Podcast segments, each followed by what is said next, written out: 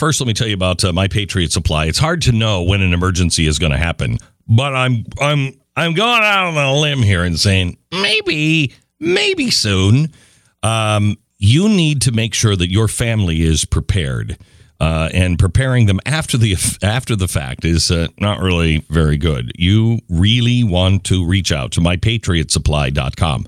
My Patriot Supply will save uh, $200 for you on an essential 3-month emergency food kit. Over the years, My Patriot Supply has helped me and my family prepare for any eventuality. I hope we never have to use it, but uh, we might. All of it is sealed up inside of a uh, ultra durable package.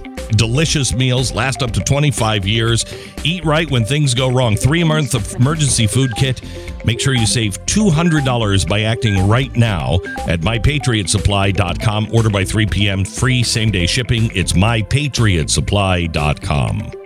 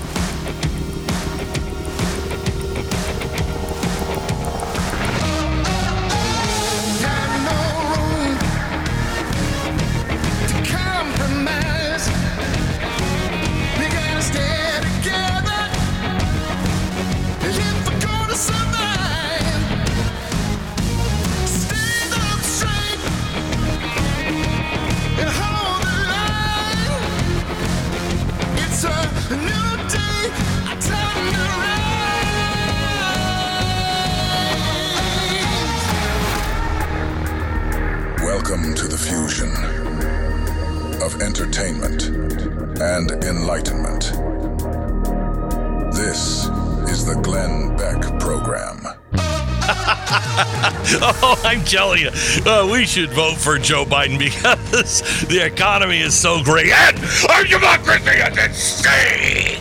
We can round people up.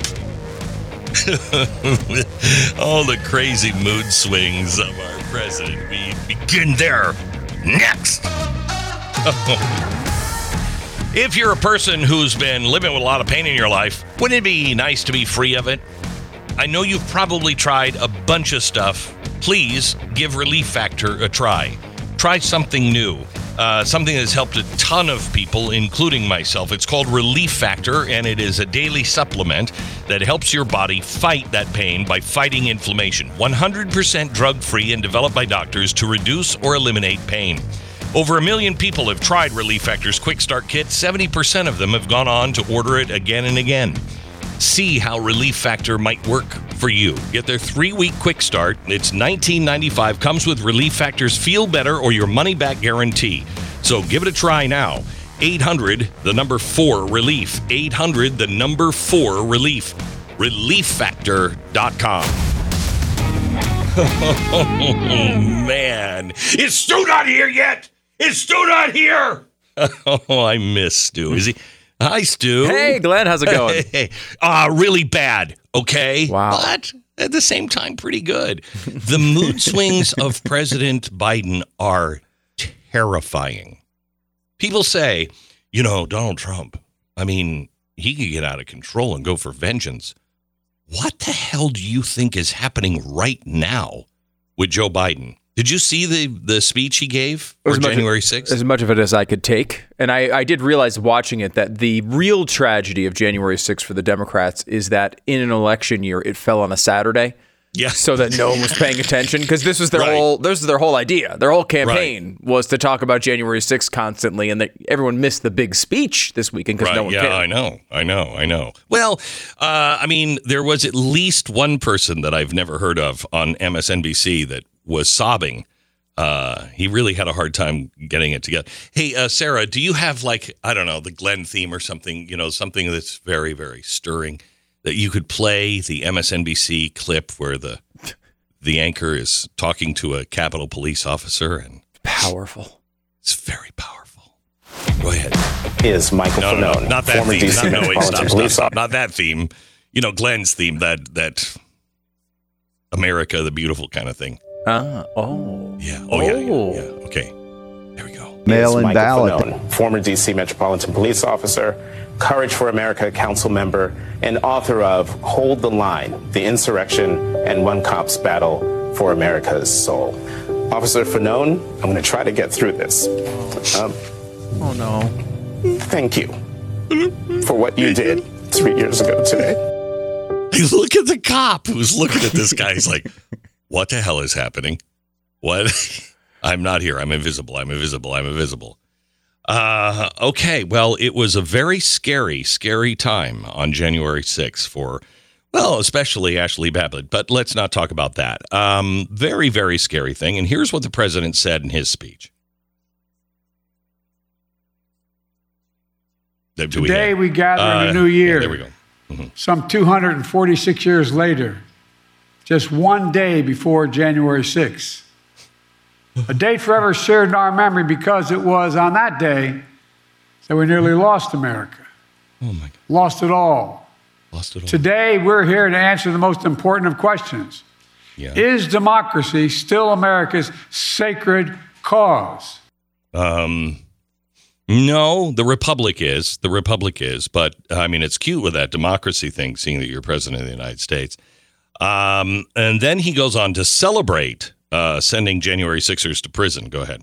Since that day, more than 1,200 people have been charged for the 1,200. assault on the Capitol. Nearly 900 of them Okay, Have been stop, stop, stop, stop, stop. Hold, hold it just a second. 1,200 people have been uh, convicted of assaulting the Capitol. Uh, no, actually, it was trespassing. It was trespassing. Uh, so let's just keep that in mind. What they were actually charged with was trespassing. Now let's go to the second half of that after Guilty. conviction. Collectively to date, they have been sentenced to more than 840 years in prison. Yay. Yeah, that sounds like a democracy, Clap. doesn't it? Yeah. Yeah. Yeah. Everyone's in More prison prison. time. More prison time. Instead of calling them criminals, he's called these, exor- these insurrectionists patriots. Okay, stop.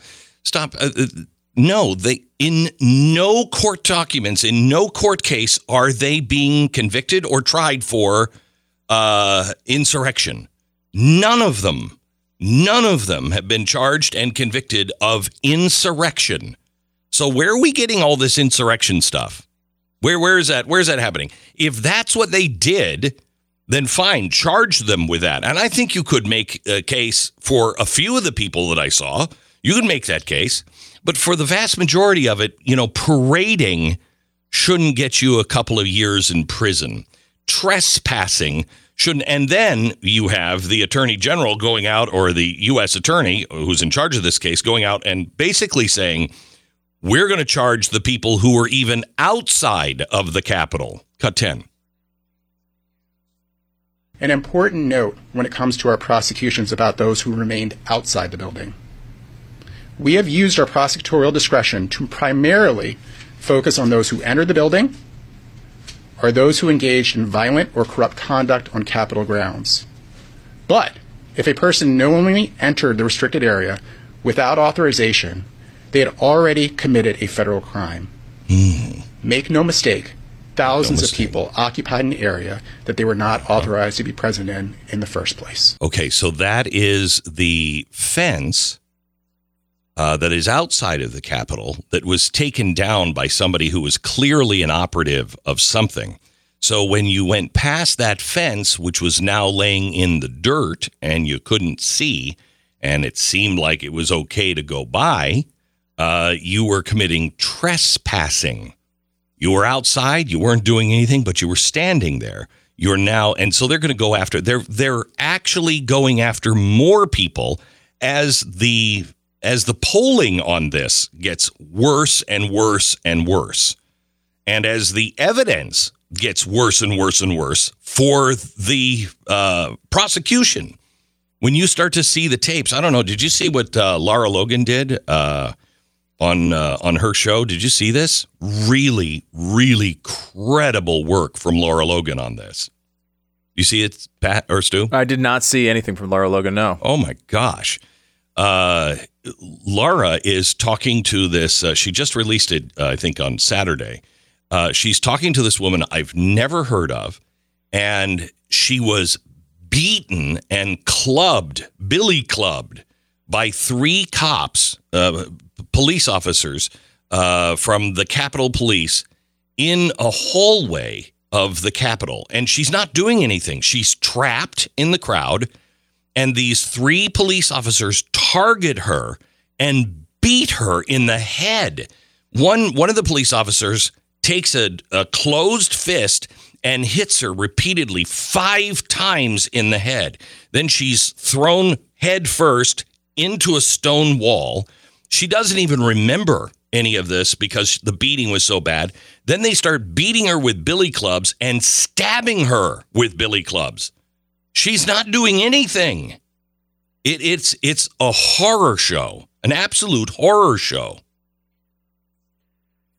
Um, the whole thing is misleading too, which is amazing. I mean, the, the, two things they wanted to get done after the January 6th situation was one, call it January 6th, so there'd be this anniversary every year. They could come out yep. and have these speeches and have have like a September 11th annual event where they mm. could talk about the horrible tragedy that went on. And secondarily, they wanted to use the word insurrection. We talked about this at the very beginning. They used that word yep. in- immediately, immediately, knowing that they would later on use it to take Donald Trump off of the ballot and try right. to make him uh, so very well planned and and pushed. It, it's it's like when people during COVID immediately all of them together started saying, you know, it's like we need a great reset. Wait, wait, where did that come from? All of a sudden, everyone's calling for a great reset and the new normal. That's weird. Where did that come from? Same thing happened with insurrection. Mm. And that insurrection word is crucial to the Constitution. Mm-hmm. Crucial. Yeah, that's why they're taking them off these ballots in these states. And Glenn, you mentioned like what does he say? You know, twelve hundred people have been you know uh, been charged and arrested. Yes. Uh, right. Because of uh, insurrection and all this, and it's like the actual stats are comical. Even when it comes to this, there have been 1,240 people arrested now, there's three, 350 cases are still pending, so we don't know Jeez. how those are going to turn out. Four years into it. Yeah, they've uh, they've convicted Glenn 170 people of the 1,240. Two oh people have God. been acquitted, and the rest uh, have pleaded guilty. Now, okay, so you have 710 people who've ple- who've pleaded guilty. Among those, only 210 have pleaded guilty to felony offenses. Uh, so you have people, about 450 of them were uh, sentenced to periods of incarceration, ranging from a handful of days to more than 20 years. So when you look at it when more specifically here, you have, you know, as you pointed out, there are some people in in this crowd uh, that were not really just in the crowd, right? They really did have uh, ill intent, and there's some evidence that some of them did some really bad things. But generally speaking, a lot of these people are just in the area, maybe broke a rule, broke a law, and maybe deserve a slap on the wrist, some of them. But generally speaking, you're talking about minor offenses that they pleaded guilty to uh, without even a trial, and then also went to a place where they're not even going to prison. These are such minor offenses that they might be a fine or probation. Look, that doesn't mean it's nothing. I'm not saying it is. We don't we're not trying to downplay what happened on the day, but like this idea that there's 1200 people who tried to overturn the government is so it's completely insane and overblown no. that it, no. it, it, you lose all context of what actually happened on January Correct. 6th. Correct. And let me just point out um, that grandma should be in jail for maybe a couple of years. But Ray Epps, I mean, let's oh, give him God. a slap on the on the wrist. not. Mm-hmm. Have, did we ever talk about that when when he was actually sentenced and got what was it, six months, three months, yeah, something ridiculous. Uh, Ray Epps has they have him on video doing all the things they accuse others of doing and then some. And people were like, "Well, what what what happened there?" That's clear what happened there. This is a guy who's got to pay some time. He's got to. They tried to brush him off, make him disappear, and uh, it wouldn't go away. So we're going to try him, and we're going to give him a very gentle slap on the wrist. So you stop that narrative and you protect him from another administration coming in and going, "Oh, we're still we're still working on this." Uh, why don't we really look into Mr. Epps and see what happened there? Uh, this is a way to get him for double jeopardy. Can't be tried second time for the for for what he did. So you only got six months. It, this is it's sick. When we come back, I want to uh, play the audio of of Joe Biden, where he got very, very angry, very angry. Um, in and it's it's a little terrifying, quite honestly. We'll talk about that in sixty seconds. Stand by. Yeah, but first, our sponsor this half hour is Car Shield. Imagine if one of the first things you did in the new year was to make sure you never have to worry about how much your car repair was going to cost you. It'd be great. Wouldn't it be a great way if you like 2024, you're like, I'm not going to care about that. My car breaks down, I got it covered. That'd be great. Well, that's what happens when you get a plan with Car Shield. You get to lock in your price for car repairs and it never goes up. Thousands of dollars. Uh, Car Shield has saved me on repair of my truck. They don't cover everything, but they cover the big, big ticket items like your transmission, your car, um, you know, breaks down and a major part goes, an alternator, whatever. They've got you covered. Uh, 5,000 different uh, parts on your car are covered.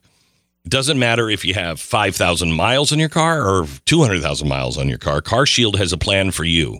Choose your coverage through Car Shield. It's a resolution you can keep. Go to carshield.com slash Beck. Carshield.com slash Beck or call 800 227 6100. 800 227 6100. Carshield.com slash Beck. Save 20%. 10 seconds, station ID. Yes, sir. You have that. Uh,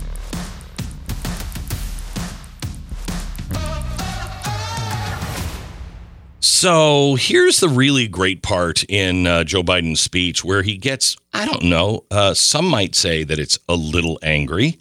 Got 19. We have to make our choice. I know mine, and I believe I know America's.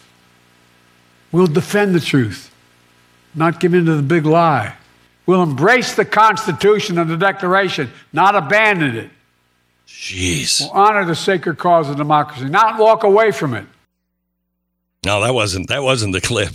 Do we not have the clip where he just looks I mean, he looks insane. Do, do you find his do you find the ups and downs of the emotions when he's speaking to be real? Yes, I, do. You do. I do. Okay, mm-hmm. I'm not sure. I- don't? I'm a little torn on it. I, I feel like at times he's forcing it because he's trying to be uh, some sort of. Um, he, he's trying to like capture the energy and. Uh, uh, um, I don't know. Maybe He's trying to maybe like I show the it- emotion of that moment.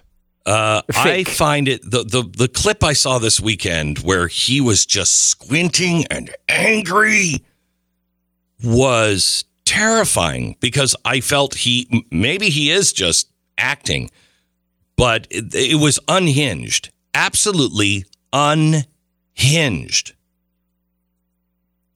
And uh, I don't know. That's what happens to people with, you know, senility. They they have wild mood, mood swings and get very very angry.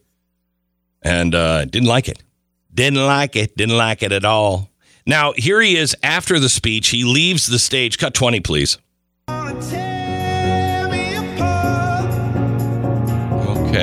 All right. She, uh, Jill comes out and grabs his hand because he's staring like a deer in headlights. And she grabs his hand and walks around the corner. She's just escorting him out. As soon as they get around the corner, she drops his hand. Uh, but he dawdles off like he's a toddler. Is it possible he was just walking away from the Coldplay song? Is that is that a possibility? Um, It could. It, it, no, that's a very a good fan. Mm-hmm. possibility. Yeah, right. Uh, cut twenty one. Here he is at the helicopter.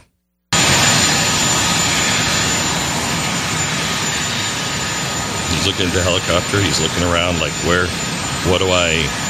Is are my toys? Where am I? Am I gonna? I gotta. Is anybody in the helicopter? I don't know. He's walking back now. Hey, do you, do you know where I'm supposed to go? And uh, then he's walking around, and the the officer's like, "What? What are you looking for, sir?" I I was wondering if I lost, left my shoe. Did I leave my shoe in the car? I don't know where I. Uh, hey, pizza, pizza. The secret word is pizza.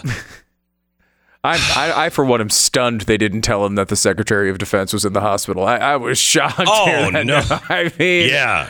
Oh, yeah, wow. I'd be shocked if they told him because it would lead me to believe he was actually running the country. you know, the question is, did Barack Obama, did they notify Barack Obama? right. As long as they were notified Barack Obama, then we're fine. We're fine. You know, it's not out of control. That that that Lloyd Austin thing is again disturbing. I don't I I have never I've never seen any of this stuff before. I'm trying to impress. If you're a, if you're a new listener and you're just kind of like, you know, coming in, you're like, well, I don't know, I want to check this out. I mean, maybe something is going on in the in the country, uh, and especially if you're, you know, 30, 35. None of this is normal. I just want you to know, none of this happened before 2000. Okay, before the year 2000, none of this was going on. Uh, I mean, corruption was. Don't get me corruption was always a big part, but not at this level. And, you know, it never really saw the president kind of dawdle around, dawdle around under, you know, giant blades that are spinning above his head where he's like, you know, maybe I got a cupcake. Did I, did somebody leave a cupcake over? Is that my cupcake over there? Oh, well, I wish I was wearing my bathing suit. Uh, I don't know. Little disturbing, maybe just a bit. Uh, let's see. Um, uh, we have one minute, enough time just to play this. This is the D.C. mayor, Bowser, explaining why she supports taking Trump off the ballot. Cut seven. Lots of conversation about the 14th Amendment nowadays, directly connected to the actions of Donald Trump in the lead up to this day three years ago and what he did on that day, January 6th. Do you think he should be barred from any ballots given his actions on January 6th? Well, I support uh, every state taking very aggressive action um, to, to keep him off the ballot. No way. Uh, he is undergoing. Uh, you know, court action across America. Uh, and I don't know that we have ever had a situation. Actually, I do know that we've never had a situation where a sitting president could be a convicted felon. Uh, and so the, the uncertainty that people are going to the ballot with is also unprecedented. Uh, is he going to be on the ballot or not? Is he going to be disqualified? Are people going Right. to vote for You're someone uh, who's not eligible? It's crazy. And so all of those Stop, questions. stop, stop. Uh, a convicted felon. A convicted felon for what?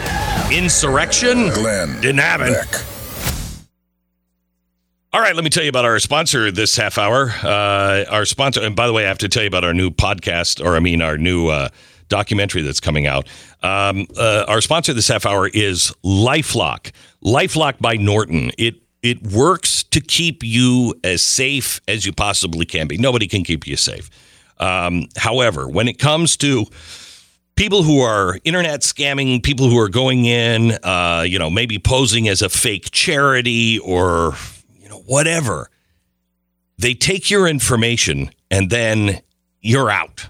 You're out, and all of the work of your good credit, your name, everything is is up. Your credit score goes down through the toilet. Cybercrime is a real thing, and it is it's happening, and your personal information gets exposed every day, and it's really easy. You, people take out a loan in your name. Cybercriminals pretend to be you. Don't become a victim. Join Lifelock.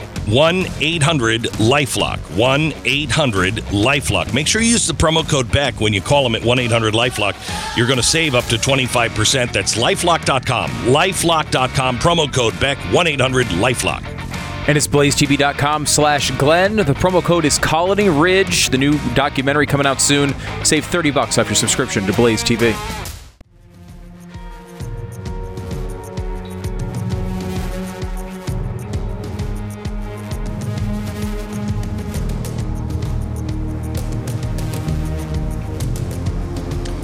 Uh, hello, uh, America.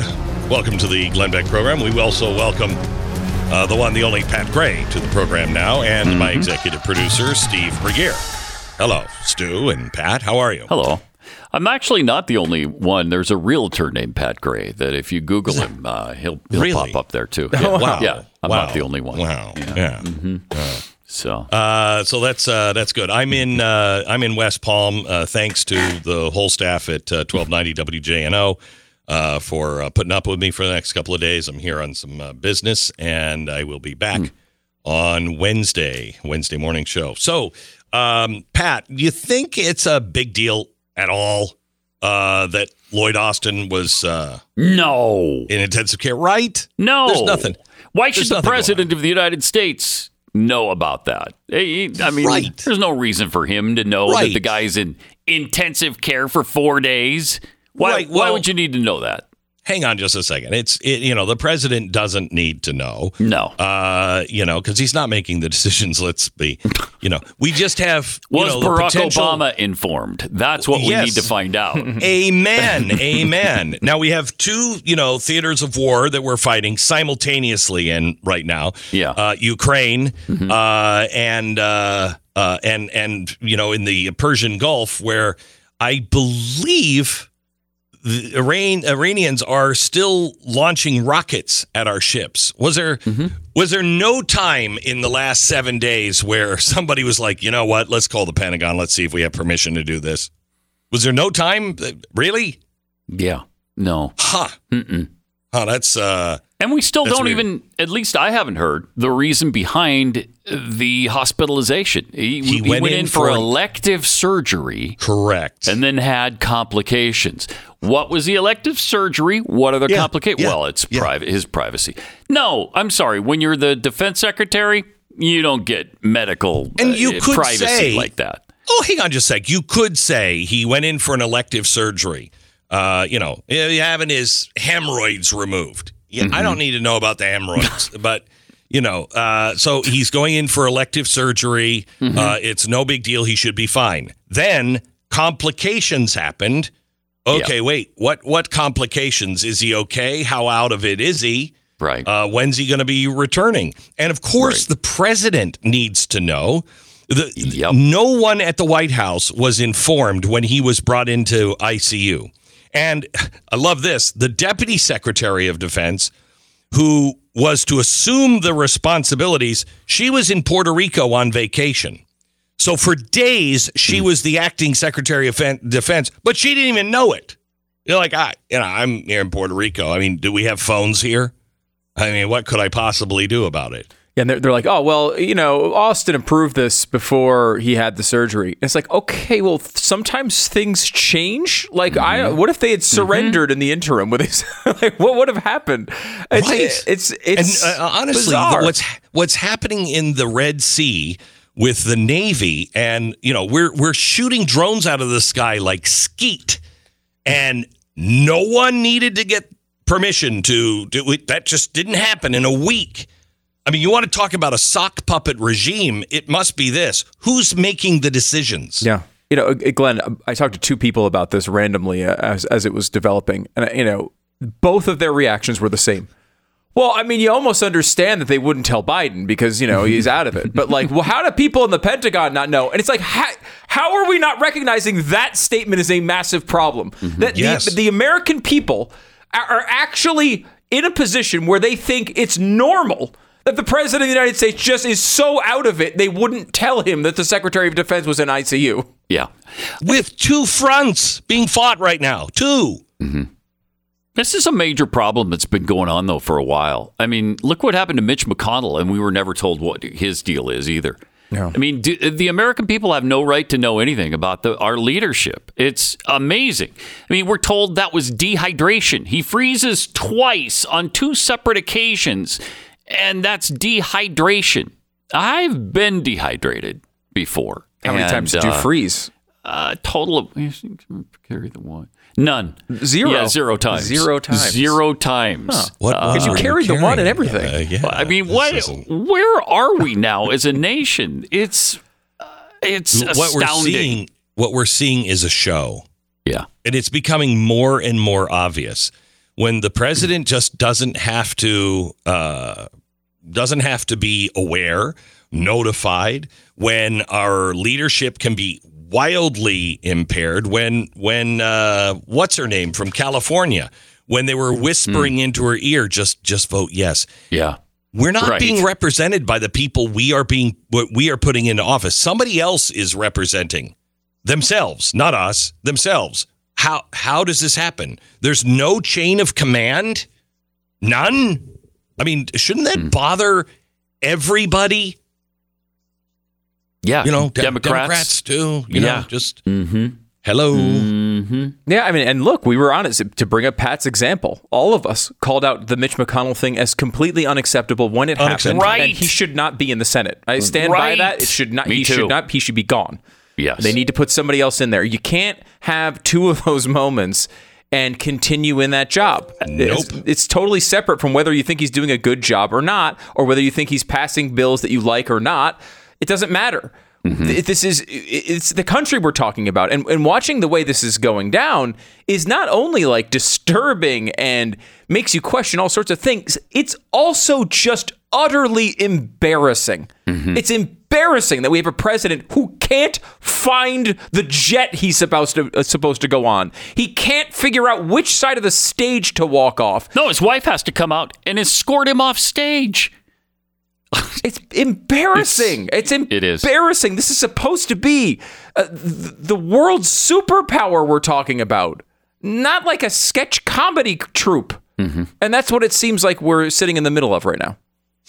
Here's something from the Wall Street Journal because this is very, very important. The world's wealthiest person has used LSD, cocaine, ecstasy, um, uh, psychedelic mushrooms, often at private parties around the world where the attendees sign non disclosure agreements or give up their phones to enter.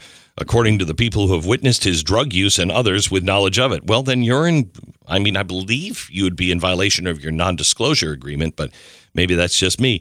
Uh, Musk has previously smoked marijuana in public and has said he has a prescription for the psychedelic ketamine. um, So, what they're talking about in this article is illegal drug use. That's a violation of federal policies. And NASA is very concerned about it. Okay, that that could jeopardize SpaceX billions of dollars in government contracts. Oh no. This they are coming after this guy Oh, big time. Again. Now, by the way, so you know, when Elon Musk went on to Joe Rogan a few years ago and was smoking pot, the the uh, NASA came and said, "Hey, we're a little concerned. You know, are you doing illegal drugs?" And he's like, "You know what? You can test me anytime." So he does random drug screening for I think he had to do it for 3 or 4 years because NASA said, "We want to make sure that you're not on drugs when we're launching things." So this isn't even an issue. Why is the Wall Street Journal making We don't care that the president is so lost on stage. He's the guy that has to make the decision, or is he? If we go to war. And the second guy who is in that chain of command, the uh, Secretary of Defense, he's in ICU for a week and nobody knows it. I mean, and you're worried about the drug use that you're already testing Elon Musk for. Otherwise, he he might maybe he should lose his federal funding. My gosh, this everything is upside down. Yeah. And uh, we have people in office who don't even understand what kind of government they have been elected to. You know, the Jeanne Shaheen quote over the over the weekend, uh, the tweet that she sent out about Ben Franklin, saying that he said, "We've got a democracy if you can keep it." Oh my gosh, Uh, she did that's- not. Yeah, she did. Yeah, I mean that that just shows Senator you. in, in the U.S. Senate, a democracy if you can keep it. That's not what That he is- said. That's not what we are.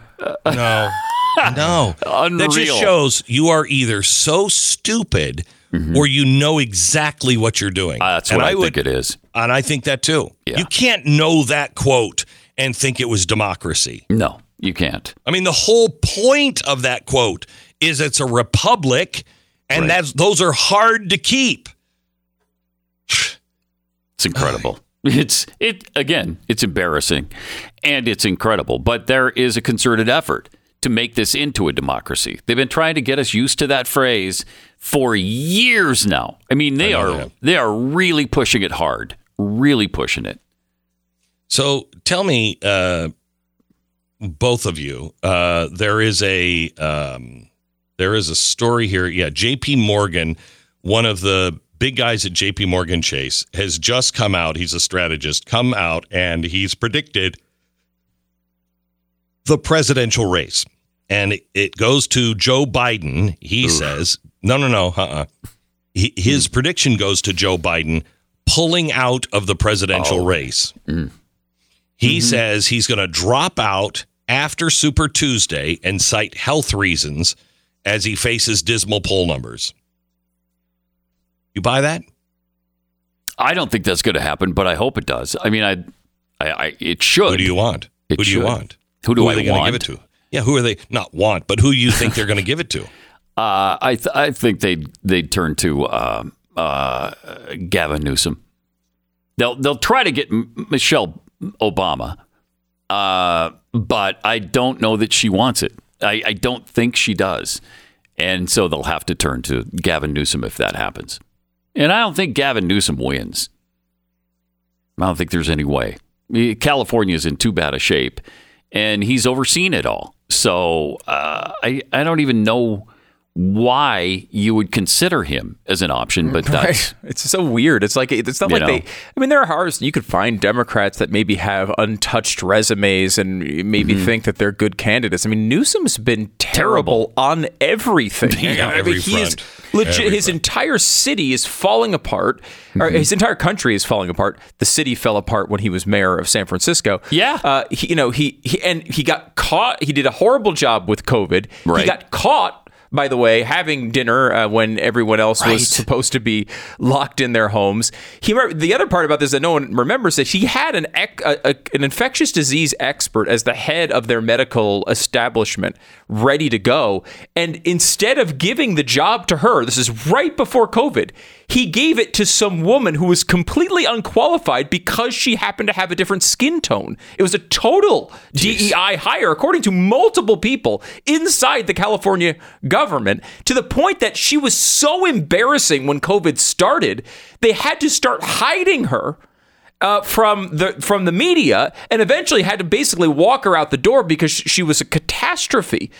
All of this happened in front of our eyes. Everyone saw it go on, and then he's like, "Oh, he's the leader." Like that's how bad their bench would, is. I, you know what? I have to tell you, I would hope that that is the case that they could get Gavin Newsom uh, to run, and it kind of I can make a case. Let me do a commercial, and then we'll uh, I'll make the case that that maybe this is what they've been doing all along. But I'd rather have that than Michelle Obama oh yeah. because I, I think Gavin Newsom could could be beaten. Michelle Obama, I don't think could be beaten, uh, and uh, it would be a nightmare. Notice how But you guys I'm- are all walking right past Kamala Harris. You don't even care. You don't even no. care enough to No, bring we, her up. No, we don't. Oh. Here's uh thanks Pat for joining us. Here is our uh, sponsor this half hour. It's Jase Medical. You remember a time when vital medications didn't get rationed in the United States? Yeah, it used to be something that happened like in Cuba. But now that we're closer and closer to full government health care, oh, Cuba, here we come. This is why you need Jase, Jase Medical. The Jase case, it's personalized emergency medicine that uh, uh, contains at its base five essential antibiotics, treats the most common and deadly bacterial infections. It's customizable uh, with dozens of add-on medications available, so you can choose the ones that best fit you and your family's need. They even have ivermectin as an add-on option, and you can get gift cards for your family or your loved ones, so they can get and customize Jase cases uh, for themselves at their house. Have the emergency prescriptions that you need on hand before there's a real breakdown of any kind of supply chain. Go to jasemedical.com. That's J A S E medical.com. Enter the promo code prepared at checkout and get a discount on your order. That's promo code prepared at jasemedical.com. You're listening to the swinging sounds of Glenn Beck. Sit tight, boys and girls. We'll be right back after these messages.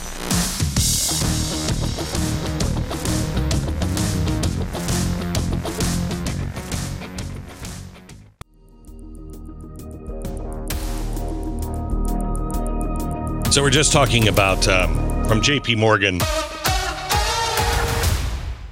One of their chief strategists uh, has come out and said uh, that he thinks that Joe Biden is going to um, uh, excuse himself from the uh, election after Super Tuesday uh, because they think the polling numbers are going to be so horrible.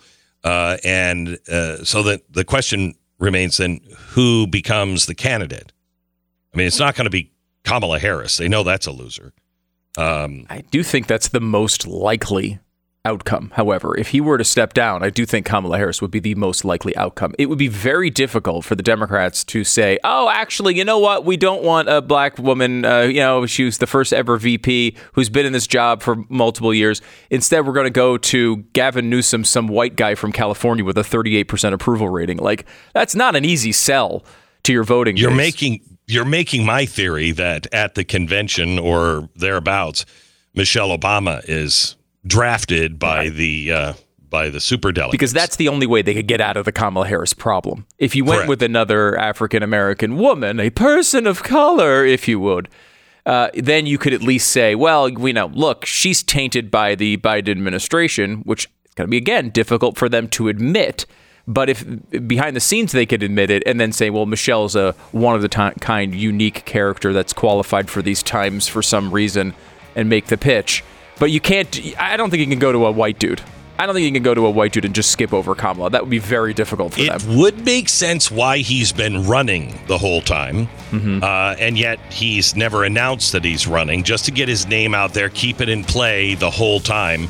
I mean, it could be a decent strategy, I guess, for numbskulls, quite honestly, but you could see that could make sense.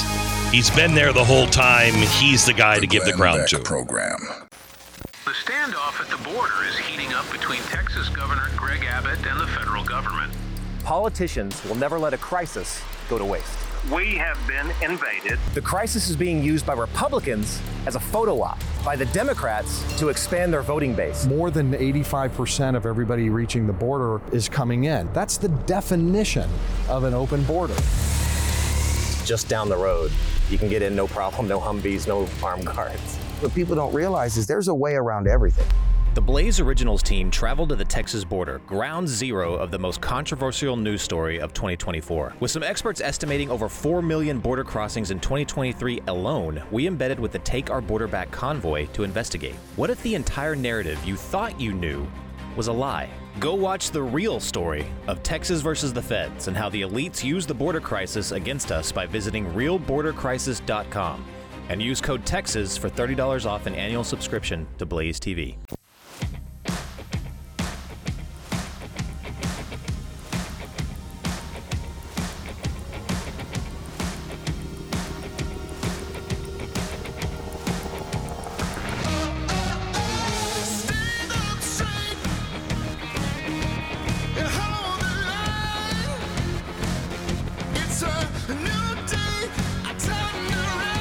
Sarah, stop, stop, stop, stop.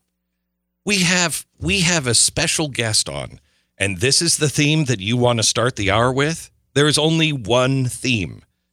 When we're talking about someone from Washington D.C. and talking about the budget and talking about what's going on, there's only one theme to roll with, and it's this one.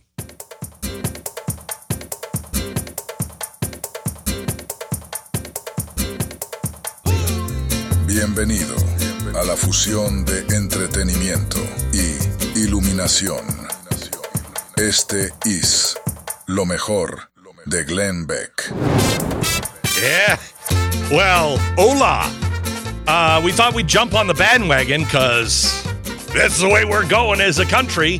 And uh, what's really, really super special is it looks like the Republicans have come up with a new deal that won't won't secure our border at all. Uh, and Chip Roy is going to be joining us in just a second, and he's El Mado. So that doesn't work. I am. I'm just making that up. I, I don't actually speak Mexican or Puerto Rican or or any Latin American language at all. So we've got that going for us. More in 60 seconds. First, let me tell you about My Pillow. If you're having a problem with sleepo, then what you need to do is get uh, My Pillow. My Pillow right now you get 50% off. MyPillow.2.0 and and how about 50% off their new flannel sheets, right? Sure, they may not be great in South America because it'll be too hot, but you're in America now. So it'll be great because it it gets cold here. Their six pack towels uh, are also going for twenty nine ninety eight right now. An enormous blowout sale for My Pillow, all because they appreciate your business and your support. Take advantage of their free shipping, especially on larger items such as mattress toppers, one hundred percent made in the USA, and is on sale now for ninety nine ninety nine. You'll also find uh, sales on can't believe we have this music. Their kitchen towels, dog beds, blankets, and so much more with a promo code Beck. Just go to mypillow.com or call 800 966 3117. All right. Hello, Chip Roy. How are you, sir? Chip, are you there? How are you, brother? Ah, Good, well, you you, know, I'm, uh, you know, I, I, w- I would be better if I thought you were bringing uh, happy news to the table. Uh, but uh, the House and Senate have put together a budget uh, that they say is going to cut spending. Whew, boy, is it ever! And uh, and really has nothing to do with the border, does it? Yeah, Glenn, look, I mean, first of all, greetings from West Des Moines, Iowa, where it's, uh, I think, a balmy 20 degrees outside, but uh, and a snowstorm coming in. But the, the real snowstorm coming in is coming into D.C. that's going to hammer the American people. The Republicans doing exactly what they always do, which is be the party of excuses, the party that will never find a way to not capitulate and spend more money that we don't have and rack up more debt. So what are we doing now under Speaker Johnson, right? New speaker, more the same garbage. We're going to have a bill that's 1.66 trillion dollars. That is almost, uh, I think that's about 58 billion dollars more than the disastrous Nancy Pelosi omnibus bill that Republicans opposed a year ago. It is a hundred billion dollars more than what we would get if Republicans had the spine to walk onto the House floor and send a simple year-long continuing resolution over to the Senate that would trigger the cuts, all, the, all be they meager, in the debt deal last summer. It would trigger cuts that we could get 1.562 trillion in spending. They won't do that because they're all in the hip pocket of all the lobbyists and they hide behind our military. And now we're not going to get the border secure. We're going to spend $100 billion more than we have to. We're going to increase spending over the Nancy Pelosi spending deal. And Republicans are going to go try to sell you and the American people that that's somehow a win. Don't believe them. This is what the American people are tired of. And I'm look, I'm going to call balls and strikes. I, I call balls and strikes on Kevin. I'm going to call balls and strikes on Mike uh, as Speaker. People should call balls and strikes on me. That's the way it works. So, Chip, we're running out of time and options here. I don't know if anybody in Washington has um, seen that, but the Republicans, they don't care about, I mean, they are not in touch with the average American. They're just not, at least in the ruling class of uh, Republican uh, circles. Um, they're I, I don't know in it for themselves or just completely delusional on what the country is is facing now. The border alone is such a major stress on absolutely everything from national security to the economy uh, to our social fabric to our social services. What are, what is the average person supposed to do at this point? Well, I think I, think what Republican leadership will tell you in the House and the Senate is that they're trying to negotiate a border deal right now on the back of a, of a Ukraine spending fight. Now, here's my problem with that. Yet again, I'm being asked to accept in in October, November. I was accepted asked to accept twice continuing resolutions of Nancy Pelosi's spending levels. Then I was asked to eat a National Defense Authorization Act, which got rid of almost all of our uh, policy changes we put in our version and then extended FISA for 16 months so we can have a government continue to spy on the American people. And now I'm being asked to accept this ridiculous spending deal with no real border security measures in it. They'll be token so that I'll get a promise. Trust me, right? Trust me, Chip. We will do border security on a Ukraine deal when half of the American people don't even want to give another dollar to Ukraine anyway, irrespective of whether you actually got a border deal, which neither you nor I nor your listeners believe will actually materialize so wait, wait, wait, wait, wait, wait, wait, Chip, Chip, Chip, help me out. Which one? Yep. I mean, I think they're both a gun to the head, dangerous. But which one is more pressing right now? The financial, the budget deal, or the border? In my view, they're actually both important, but I, I will take border security first. Me too. But here's the problem. Here's the problem. We can do both we have in our hands because of the work we did last year through all the speaker fights and negotiations. I don't want to. I don't want to set aside. I don't want people to totally give up hope. We fought last year and we did what we've never done before. We passed a border security bill in HR two that would actually do the job. It is so good that the Wall Street Journal today was editorializing against it, saying it was too hard, that it had things in there about building the wall, that it had e-verify in there. So if the Wall Street Journal is editorializing against your border bill, it's probably a good border bill. So you've got our border bill, which was effective. We passed it. We got it done. I know you're chuckling. You, you know I'm right. I know. And, uh, look, uh, hey, look. Side note: It is the Chamber of Commerce, Wall Street Journal Republicans who have totally screwed our country for two decades Yep. because they want their cheap labor. They want to sit down at the Rio Grande. They want to have a sign that says "No trespassing," while they're going wink, wink, nod, nod with another sign saying "Help wanted." Come on in. We don't give a crap whether our border's wide open. We don't give a crap if terrorists are coming again. We don't give a crap if cartels are empowered. We don't give a crap if our kids are dying from fentanyl. That's what's happening right now. So we've got a bill that we passed that was good, bird in hand. We should use it to negotiate and get border security. We have a, a bird in hand, which is caps on spending. They weren't the caps that Glenn Beck and Chip Roy would negotiate, but they were caps that actually now, if we were to pass a continuing resolution for the rest of this year, they would trigger 1.562 trillion, which would mean we would cut spending between 40 and 70 billion dollars, rather than which this monstrosity, which is additional 100 billion dollars. Can I can I just can I just point out that's not a lot of money when you're spending four trillion. I mean, I, I, I, it's it's honestly, it's it's like going to it's it's going to Bill Gates and saying, "Bill, your spending is out of control," and I. I noticed you bought four new cars last year. Uh, that we we gotta stop spending the four new car. Four new cars. He's got a Boeing business jet he's running around in. I mean, th- this is so ridiculous to talk about these small numbers as being so substantial because they're not.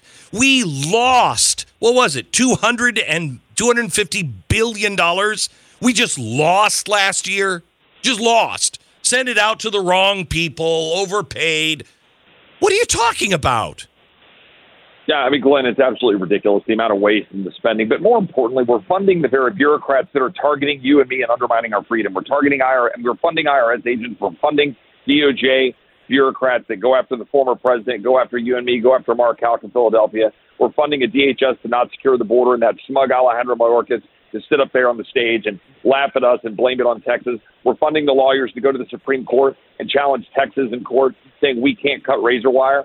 I mean, you can't even put it into words. I got to be honest with you. I'm on the ground in Iowa. Okay, I'm meeting with voters every day, very focused voters, and they are ready to rumble. They are ready for a change. They are sick and tired of what's going on in the swamp. They want somebody new. They want a new direction. They want some change. Um, and, you know, not to get into the political side, I'm out here stumping for Governor DeSantis, obviously, but uh, they want somebody who will actually do what they friggin' said they would do, like Governor DeSantis did in Florida. And um, and look, he's never flip flopped. And I heard on your show earlier you asked about Vivek. I like Vivek. He says a lot of great things, but he's flip flopped a million times on vaccines, on Trump, uh, COVID generally. Um, I could go down a list. Governor Yeah, DeSantis true. delivered up and down, and so Governor DeSantis cut spending. Governor DeSantis took on Fauci. Governor DeSantis took on COVID tyranny. He took on Disney and won. He's now got Miami Dade uh, uh, teachers unions on the run. He got universal school choice passed. He's got an economy booming. Uh, that guy is actually a machine. I've never seen anything like it, and I've worked for some good people. You know that, right? Guy I- I know. crushing it, and he's I- doing a big- great I- out here in Iowa. I am a big fan of Ron. I'd vote for him in a heartbeat. Uh, big, big fan of Ron DeSantis. Uh, Well, and and again, border- I, I, I think, I think the only reason why Ron DeSantis is not doing real well is because people are saying, "Well, I'll take Donald Trump because it's Ron DeSantis." I don't think it is the same thing, but that I think is what people are thinking. I'll Donald Trump or Ron DeSantis. Well, hold on. So let's, let's just compare apples to, to, to oranges there, right? If you want to talk about the border, Governor DeSantis has stood up. He's fought to get bills passed there. When he was in the House, he stood up to fight for good border security bills. In 2018, Governor DeSantis was against Paul Ryan's amnesty bill. Donald Trump was for it.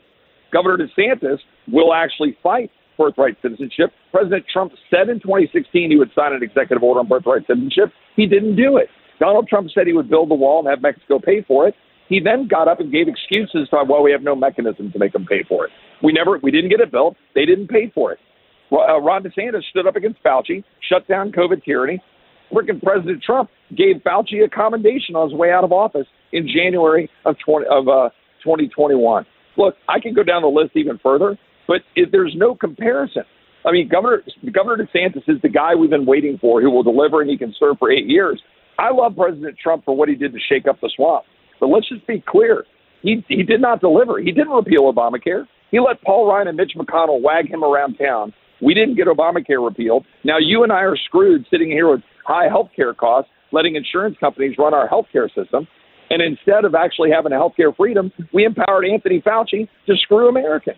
Like, like, how many things do you have to fail on to then go around and say what a great president you were, compared to a governor who's literally delivered on every single measure on the report card?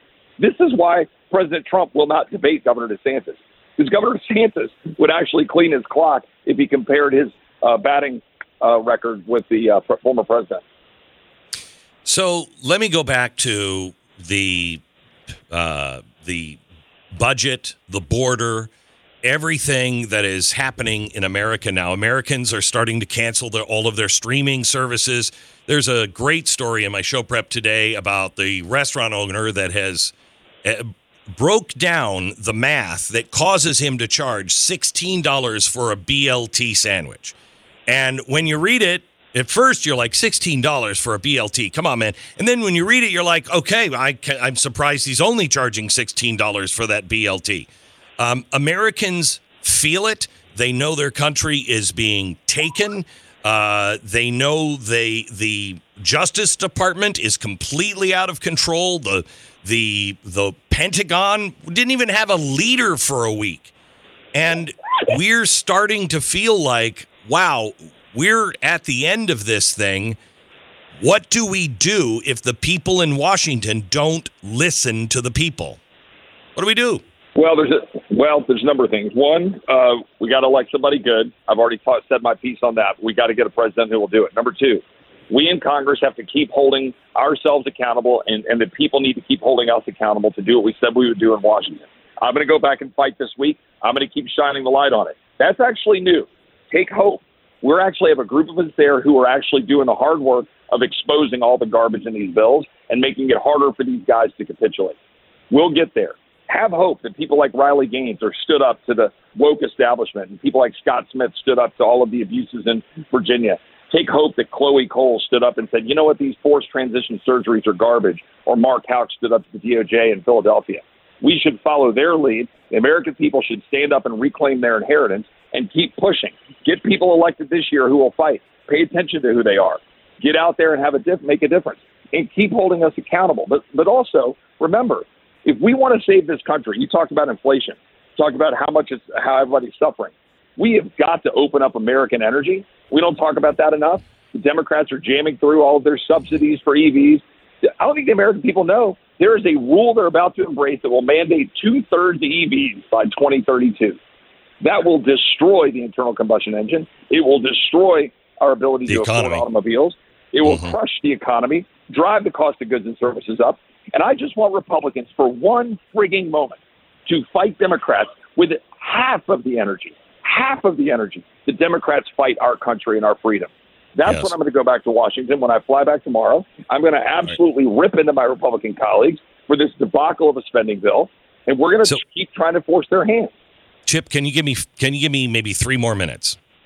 Sure, of You have time? Okay, good. Hang on just a second. Let me take a one minute break uh, just to tell you about our sponsor this half hour. It's Patriot Mobile. If you're like most people, there's some things that you change about your mobile plan if it wasn't a big hassle to do so, right?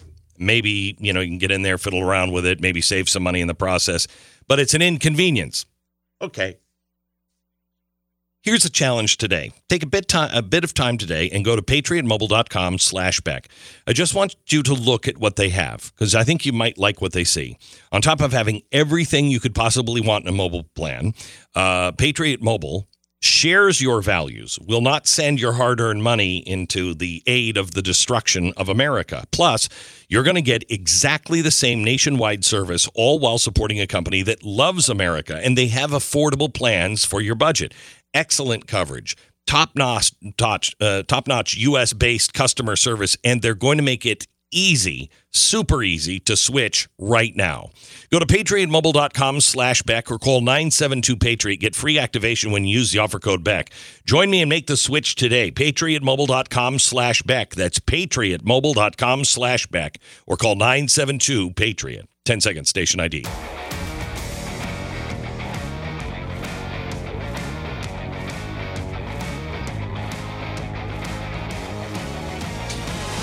We're back with uh, Chip Roy, representative of uh, the great state of Texas. Chip, there's another story about the Supreme Court taking on the Donald Trump uh, ballot case. They're they're taking their own sweet time to do it, um, but this is something that is sweeping America. If they take Donald Trump off the ballot, uh, again, what do people do?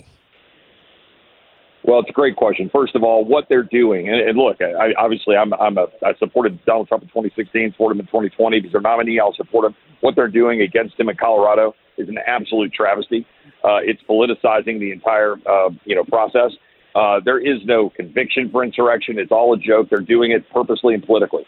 We're going to have to start responding in kind. I'm, I'm willing. I think, I think, I think this court will strike this down and we'll call this out for what it is. But we'll see, right? And then, you know, if they don't, then I can I can assure you there's going to be then reactions, as Lieutenant Governor Dan Patrick said in Texas. I think even Governor DeSantis has brought it up. Like, do we start saying that you know Joe Biden needs to be pulled off the ballot because he's been a complete abomination, violating our laws, uh, violating his oath to the Constitution, endangering the American people, aiding and abetting our enemies in the cartels who are flooding our, our country. So how is that not uh, in violation of the 14th Amendment that, you know, aiding and abetting your enemies. That's the language in the 14th Amendment. So if we're going to play that game and adjudicate that based on the whims of whatever a state wants to decide, as opposed to some actual conviction after a you know, civil war, you know, a demonstration of insurrection after a civil war as was intended in the 14th Amendment, then what's good for the goose should be good for the gander. Uh, we're going to have to fight fire with fire. Right now, let's let's hope and pray the court gets this right. I think they will. But man, these are strange times, so you know we'll see what happens. I, I assume yeah. you're like me that you think they will, but I uh, think you know, I think they will. But the Democrats, again, I think they will, and that will pass. But the Democrats will use that as see this this out of control conservative court. Uh, you know, just has to be. Yeah. We have to have other new people on. We got to get rid of these people. I mean, that's that's well, what no, they're going to no use question. it for. I mean, that that that's the political game they'll play. But then we just Yeah. use it against them and say this is why we need a court. I mean, look, we've got a couple of our guys getting older. You know, Sam Alito and Justice Thomas. I mean, God Yes. bless them. Uh, they're our two most conservative justices, and um, you know, we got we got to replace uh, those guys with people at least as good or better. Um, because the three that Trump appointed were good, but they're not as good as those guys. Like they're not Scalia and Thomas, No. right? They're just not. You know, they're just okay. Yeah, yeah.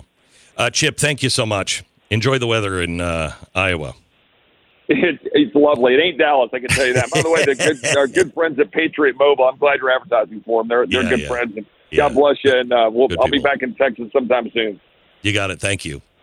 Uh, all right, that's Chip Roy from the uh, great state of Texas, who's out on the campaign trail for uh, Governor DeSantis today, talking a little bit about uh, the new deal the Republicans have cut to cut all this spending. No, I- I've never been for a continuation, you know, uh, but I think I am this time because there's more cuts in just giving a continuation of the spending bill for another year. What? What good are the Republicans at this point? More in just a second.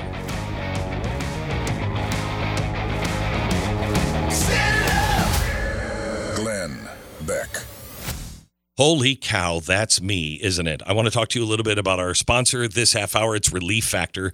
Sleepless sleeplessness can really be torture, and if you've ever been through it, you know it just it ruins your night and then it ruins the whole next day as well.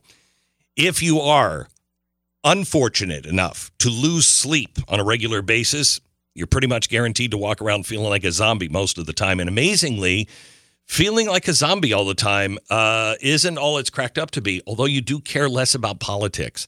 Now, there's something called Relief Factor Sleep. Relief Factor, just the same as you take for pain, Relief Factor Sleep is 100% drug free. A blend of natural ingredients designed to promote healthy sleep by reducing anxiety and distress, improving mood, and promoting relaxation.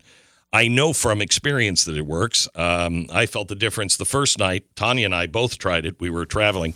Uh, and we take it probably once or twice a week now. 20 bucks gets you the feeling of complete relaxation and contentment as you drift away to dreamland.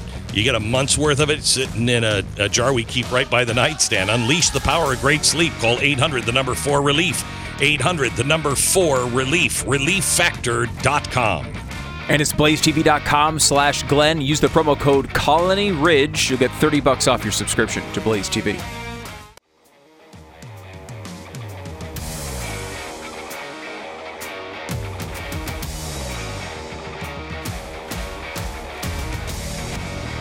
Hello, America, and uh, welcome to the Glenn Beck program. I want to thank the uh, nice people at WJNO uh, in uh, West Palm Beach for uh, putting up with us for the next couple of days. I'm in town doing some business and uh, am very excited to uh, share with you something that is uh, coming later this week. I'll tell you about it in just a second. Also, in about 30 minutes, we're going to have an incredible debate. Uh, Stu, are you ready?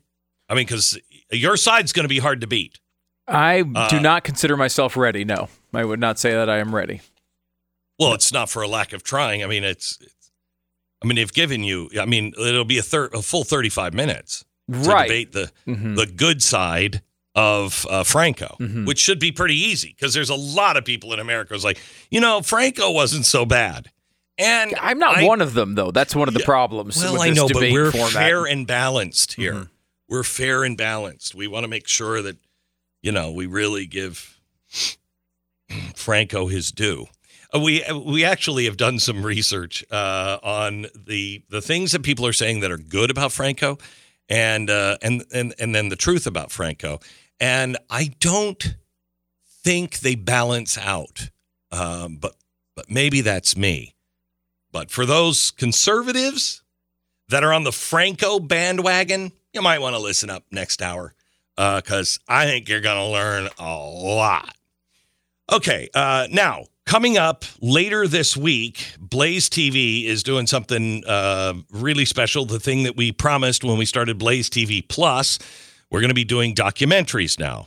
And so, what is it, every month, Stu, or every other month, something like that?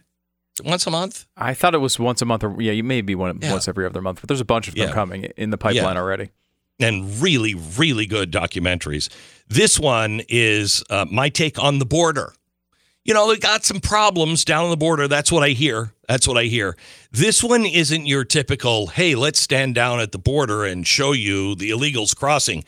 Seen it. I know it. Let me show you in reality what is happening to our states. And we took Texas as an example. We've been following, um, if, if you've been following the show, you know that I was down in Houston uh, about a month ago for the filming of one of our uh, Blaze originals about Colony Ridge. Colony Ridge is the fastest growing, uh, fastest growing development in Texas.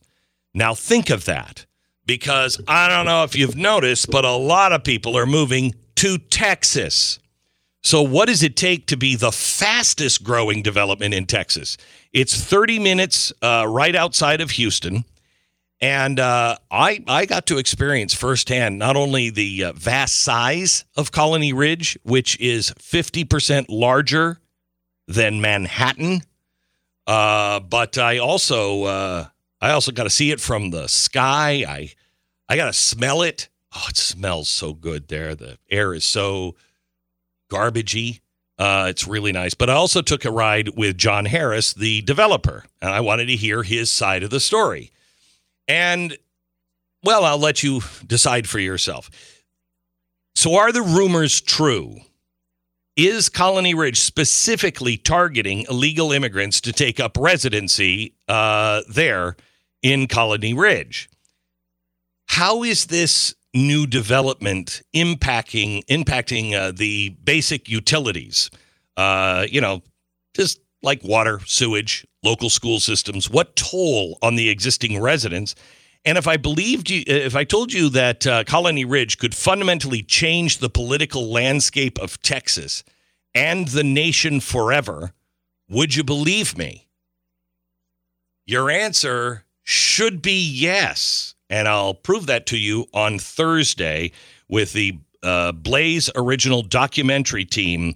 Uh, you, if you're not a member of the Blaze TV yet, you need to be. And I know people are canceling their subscriptions, you know, all over the country for different uh, things. I know money is tight, but we are working harder than ever uh, to make sure that we're a value we know and can appreciate what you're going through every day when you when you pay your bills and you're stretching your dollar. We we understand, um, and that's why we are doing the things to keep you informed like never before. Uh, we will earn that dollar. We know what it took for you to earn it, and we know what you're giving up to be able to subscribe. Please subscribe to blazetv.com, blazetv.com. Use the promo code Colony Ridge for $30 off an annual subscription. Uh, and you'll have access to the entire Blaze catalog of shows and specials and docs and everything else. Colony Ridge, save 30% on your annual subscription at blazetv.com slash Glenn. Okay, uh, I want to play a little clip of this. Now, what's interesting is uh, Colony Ridge growing, I don't know, a little fast, uh, 200 lots per week. Um, the overwhelming percentage seems to be illegals. Uh, maybe we don't know because nobody checks, but it's it's it the, predominantly non-English speaking. Let's put put it that way. The developer says there's about 35,000 people that live there. Local officials say uh, I don't think so. Count again. It's at least double that. When the U.S. has opened its borders, where do these people go to live? We have 8 million people inside of our country now that weren't here before Biden took the oath of office. There'll be 10 million by the end of next year. And this is changing everything in Texas, and it will change everything in the voting of Texas. I mean, even if you say, well, not this generation, but the next generation, it will. And if we lose Texas, we lose our country.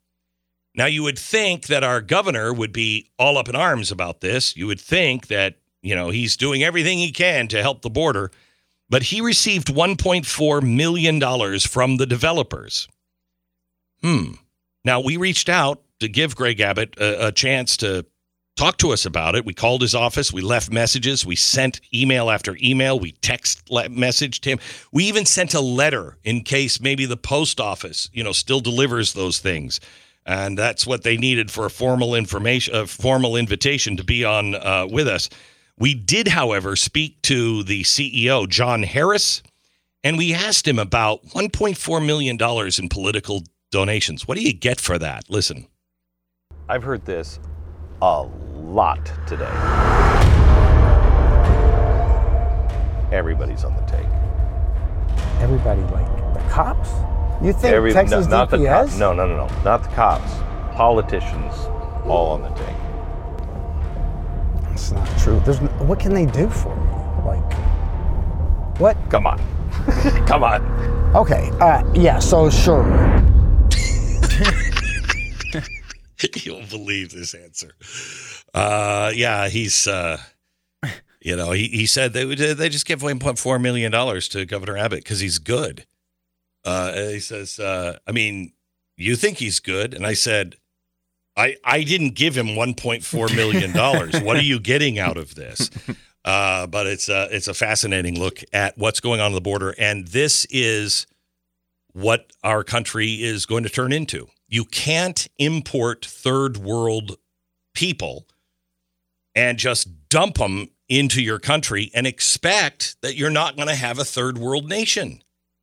You're going to. Who's paying for the infrastructure? Who's paying for the schools? Who's paying for all of these things? Well, they are because they got a they got a tax ID.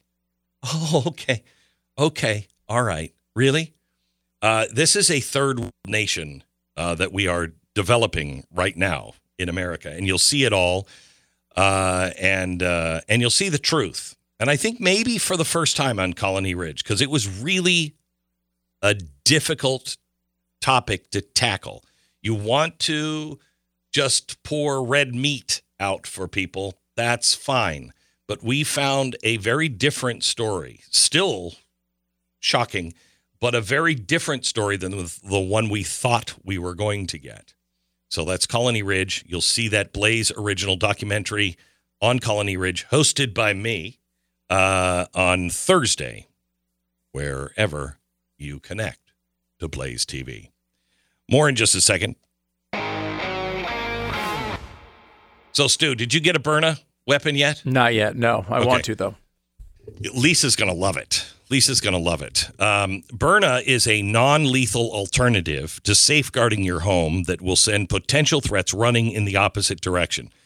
It's legal in all 50 states. You do not need a permit, you don't need a background check, nothing. And it can be used by all age groups under, I'm sorry, over 18. All age groups under 18. You should see this with a three year old. No, uh, you you have to be over 18, but it's completely legal everywhere.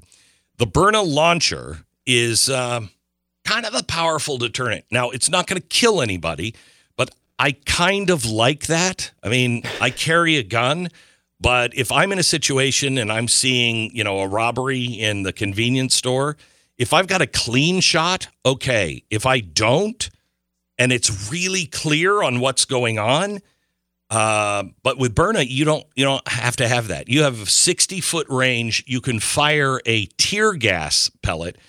If it hits them or anywhere within six feet, they're going down and they're incapacitated for half an hour. So mm, pretty good. Uh, uh, my wife has it. I've given it to my every member of my family, so they have one. They can just keep it, you know, in the car wherever they're going. Keep it in the purse. Every situation in which you or your family is in danger is not the same.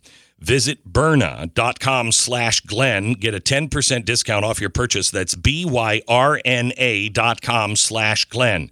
Byrna.com slash Glenn. Save 10% right now. Byrna.com slash Glenn. The Glenn Beck Program. Glenn's newsletter is free and full of useful info delivered every day right to your inbox. Sign up at glennbeck.com.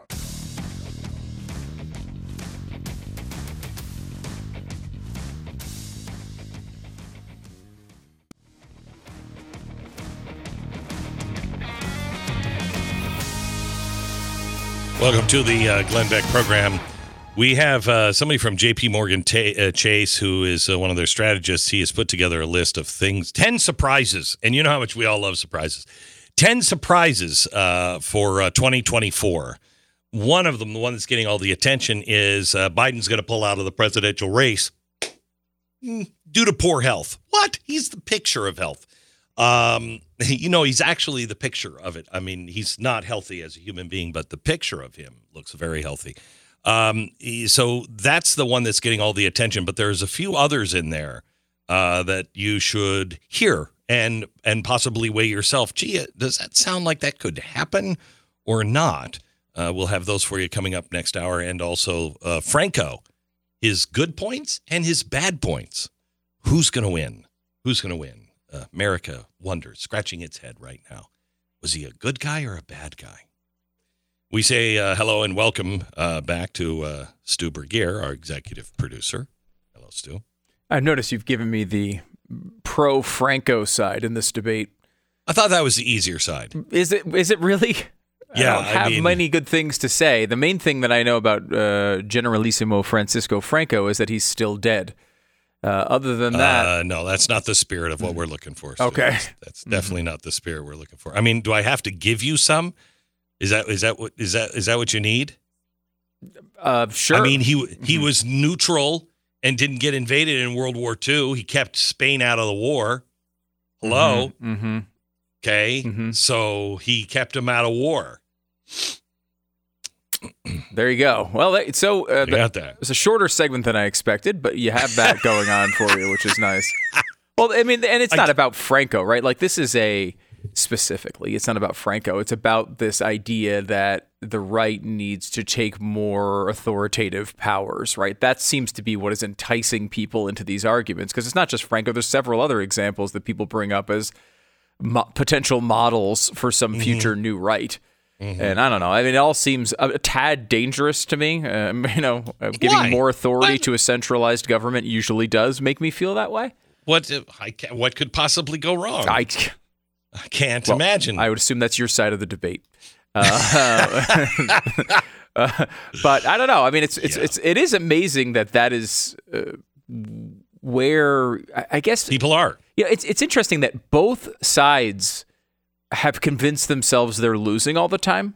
Like I was listening to um, there was a there's a story in our in our prep which you should get by the way glennbeck.com a great newsletter that goes out every uh, every day that talks Free. about um, some guy on the far left I think is it Cenk uh, one of the one of the guys on the far left saying that you know John Fetterman now this is what happens you put a good progressive in and they immediately turn into Republicans like the left feels the same way we do like Yes. they all feel, everyone feels that their side is constantly failing and you never win anything. And when you get two sides that believe that, more and more extreme tactics are embraced by those sides. Um, it's also partially true, I think, for both sides. Uh, certainly much more, I think, c- correct for the right. Um, but that doesn't mean you jump to tactics that the left loves, right? The left loves centralized government and authoritarian power. You go that direction, I think you, you, Yeah, end up in a really bad don't. spot. That would not be good. And by the way, Fetterman, uh, I mean, he is saying some shocking things, but you hired a guy with brain damage. Mm-hmm. I mean, you get what you get when you roll that roulette wheel.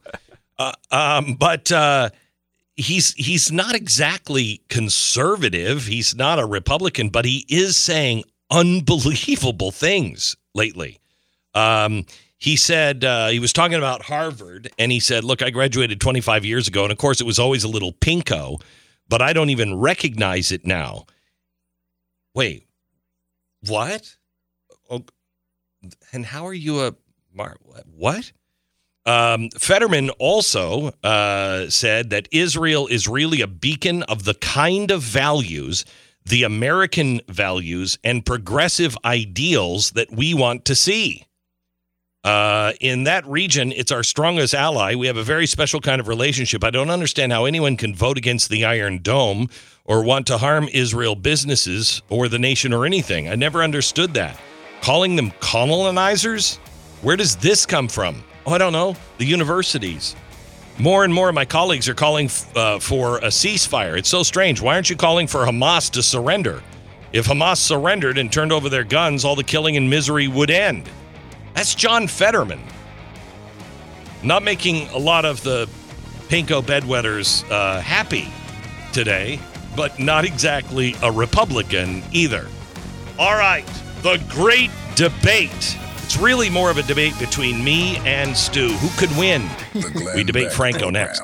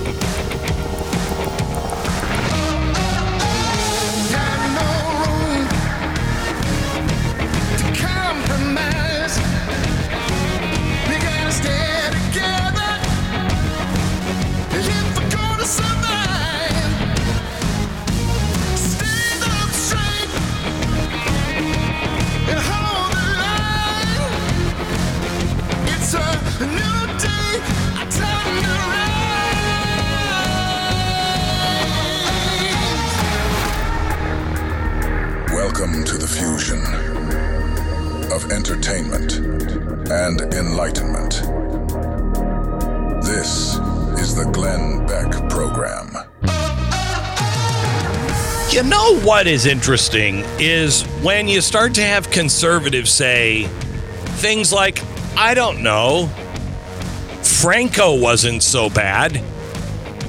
It kind of, for me, it just kind of takes the air out of the room a smidge. Uh, and, and you think to yourself, something is definitely changing here.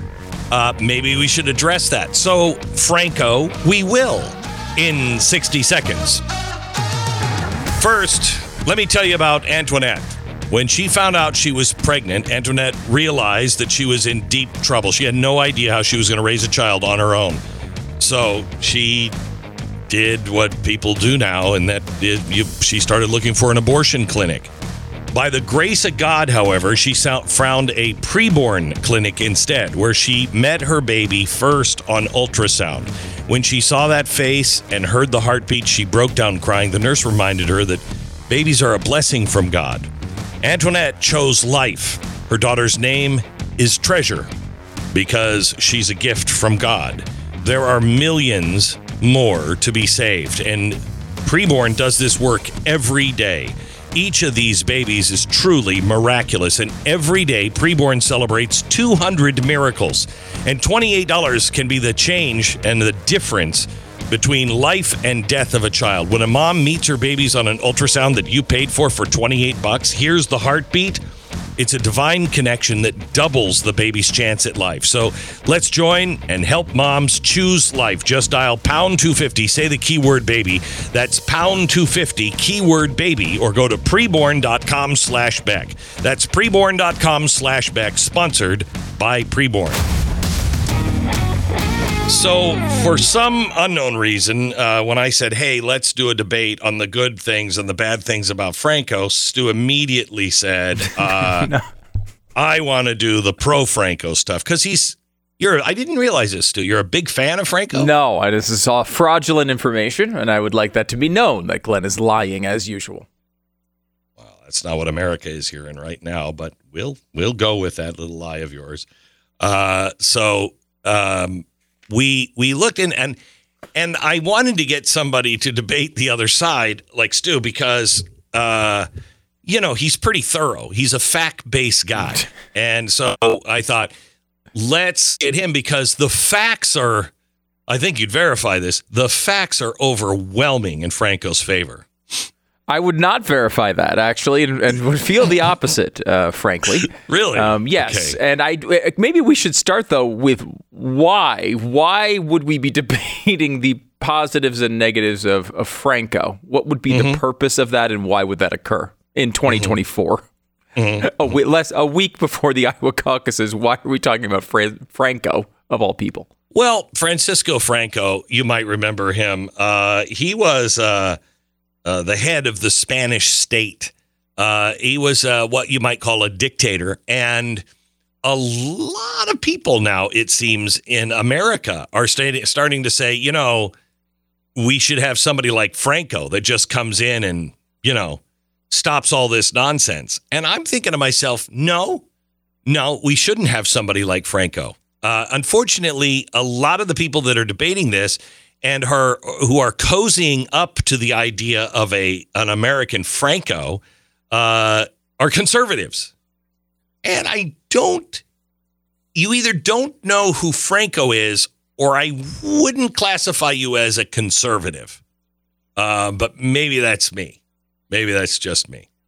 And I, of So- course, feel the opposite and feel that he was Yeah. great and did a great Right. job in his That's you know, so convincing, 36 You're- years of Yeah. being a dictator. I think that's an appropriate amount of time. So you're doing a great job so far. Uh, Okay, so here is the thing. Now the the um, some of the stuff we gathered, uh, polling, for instance, show that you know he's he's not so bad to many of the people in Spain, and in Italy, you know, neither was Mussolini. You know, as long as you went along with him.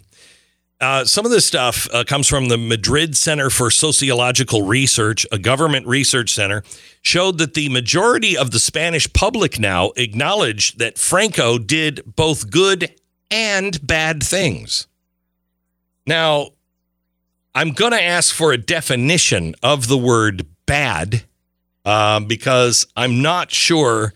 I mean, the term bad does that include extermination camps, Stu, or not? Do you think? I Uh, I typically am, am of the opinion that they are universally bad extermination camps. Never a good Well, idea. Okay, but I mean, is that maybe I don't know, uh, significantly understating the the badness of extermination camps or genocide or crimes against humanity?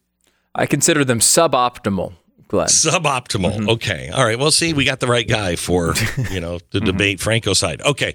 So would you like to start or should I start? Uh, You go ahead, Glenn. I go you- ahead. You've got that okay, really tough task to make Franco look bad. So got to give I you all the I know, all I know. the It's lead up hard. you okay. need. Okay. So now both sides uh, of the debate, both good and bad, Franco, they will uh, they will admit that he committed massive atrocities during the Spanish Civil War. Uh, his nationalists raped Republican women and shaved their heads. Uh, they rounded up half a million people and put them in 60 concentration camps. Large, large portion of these uh, prisoners uh, did forced labor or made to fight in Franco's army.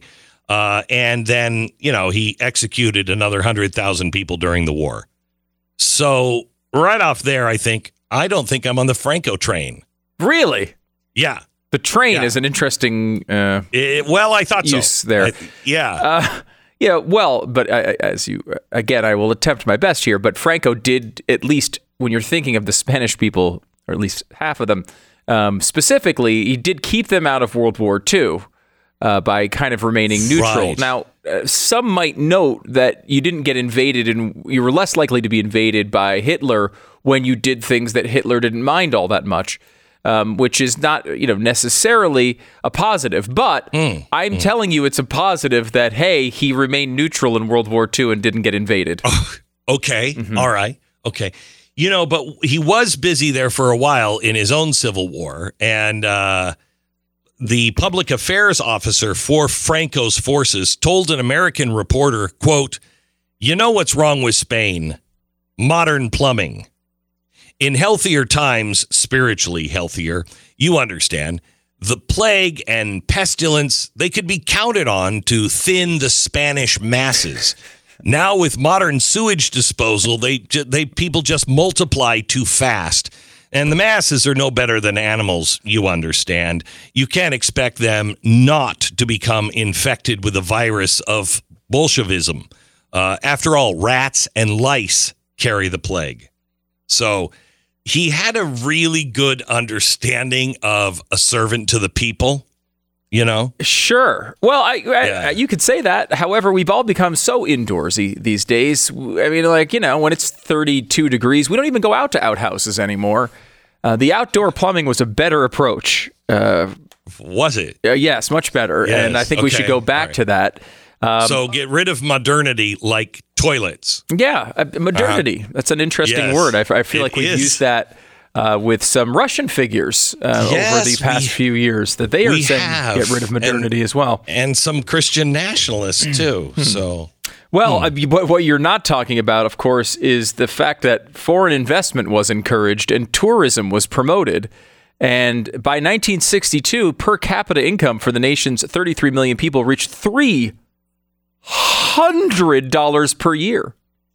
holy cow. Holy cow. So, I mean, I Now- noticed you didn't point that out when you, because I mean, imagine how high it would have went if we could still go to outhouses. It Probably Yeah. could have doubled that number. Well, let me let me just I hate to throw a, a monkey wrench into the deal, but I, I wasn't really concentrating on the tourism um, because after after the war, uh, Franco was responsible for the torture, murderer, and uh, and covert burial of a, an additional 114,000 Spanish citizens.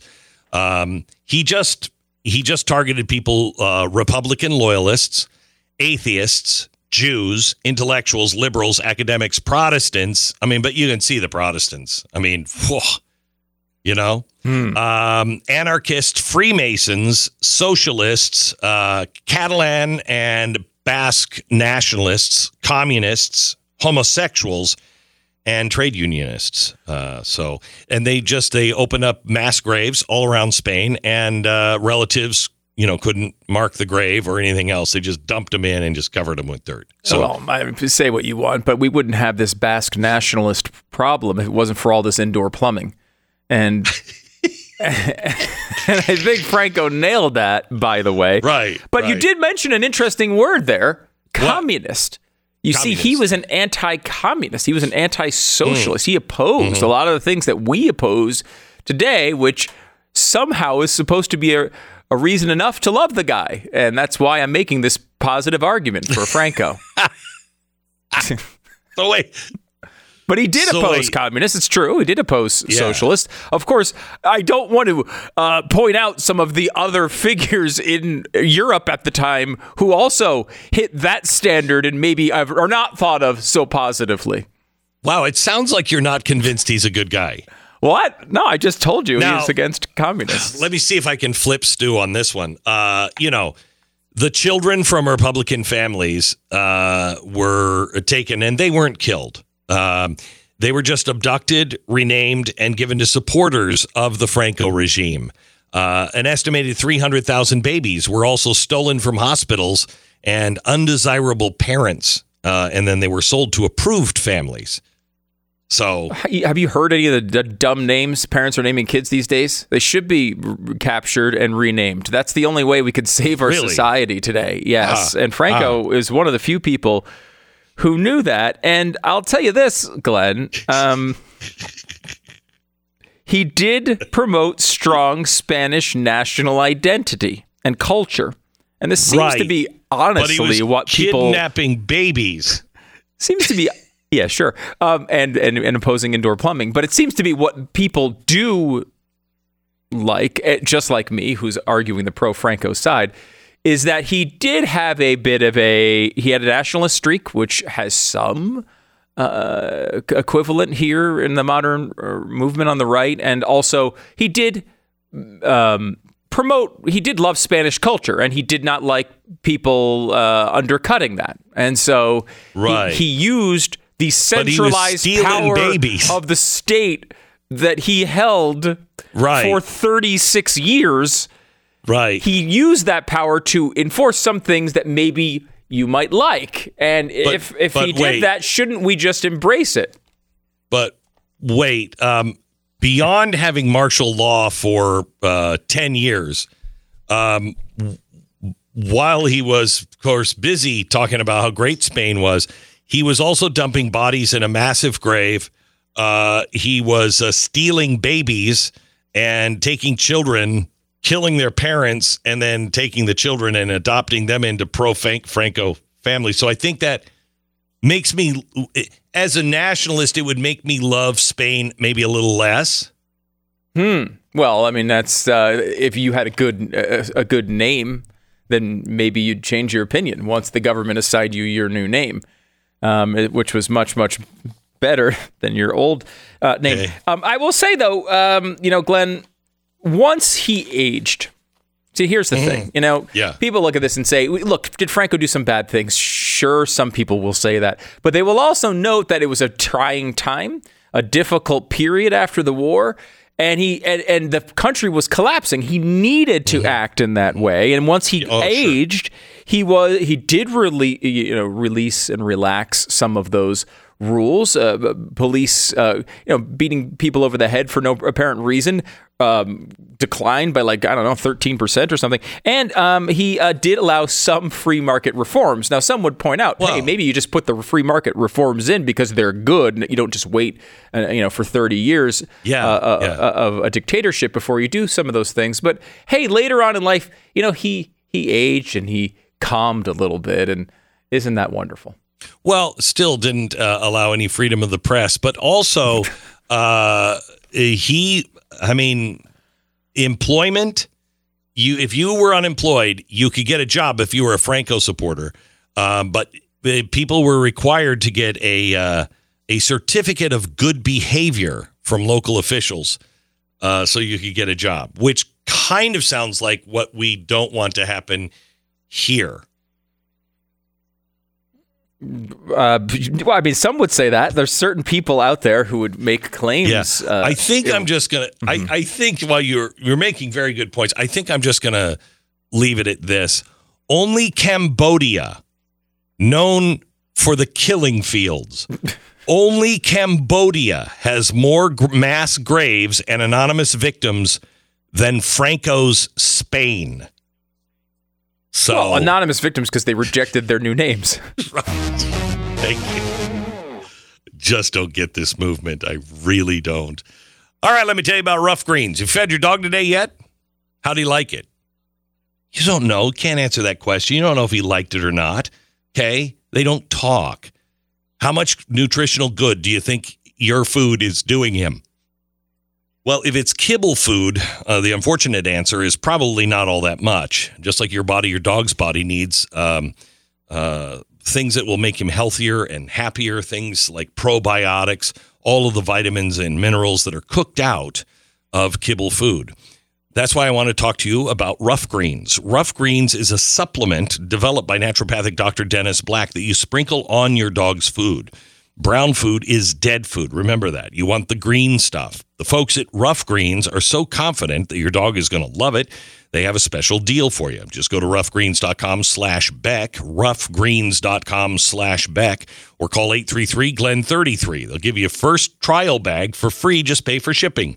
833 Glen 33. 833 G L E N N 33. Roughgreens.com slash Beck. 10 seconds. Station ID.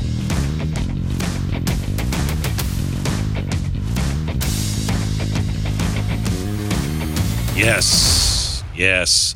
Well, Stu, I I mean, I thought you made a lot of good points on Franco. Because there's a lot of them out there, as you well know. Well, I, you know, I'm a passionate supporter apparently of of Franco. So Yeah. yeah, I know- noticed you almost you almost slipped there and said Hitler. No, I well, no, I didn't, but I know what you mean. uh, there, too many similarities uh, there to Yeah. be ignored. I, I don't Yeah. yeah, look. I, we had we had a lot right, I think, in this country. You know, and I feel like we're at the point where we want to throw a lot of the things that we did correctly out the window because we perceive this as a period of things not going our way. That's not a good like there's a reason why we've been a country that's been this powerful for a long time and those principles are the ones that got us here and it just feels like if we were to go back and embrace them a little bit, maybe we wouldn't need to have a, a 40-year dictatorship. I don't know. Those can be fun. Um, the uh, for the dictators usually. Um, the, uh, the what's happening to us right now, and the reason why Franco people are starting to say, you know, we we need maybe a nationalist and a religious uh, dictator. No, we don't. You know, we need one as much as Iran needs one. Um, you. Oh, wait a minute. They already have one. Oh, I'm sorry. So some other country other than Iran. Um, we don't need that. We shouldn't want that. That's a very grave danger to anyone and everyone because that's a dictatorship that just can eliminate those who they deem problems. I don't want that on the left. I don't want that on the right.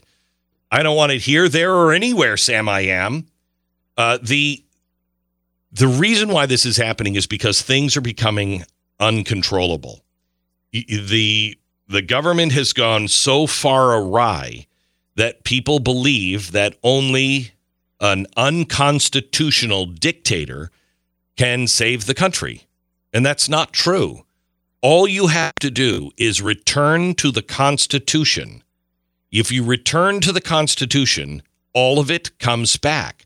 Now, you can't give everybody the freedom that they think they have now, like I have the right to go in and and uh, loot stores. No, no, that won't stop until you start enforcing the local laws and the laws of the Constitution.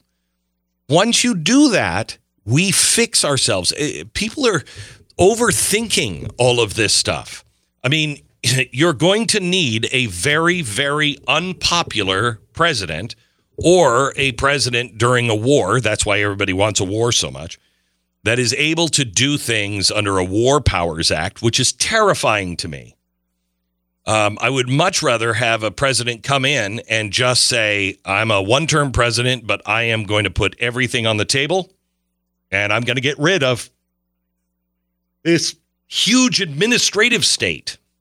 It's gone. I don't want it. It's not constitutional. Um, once you get past some of those things, it's amazing how you fix your town, you fix your state, you fix your country.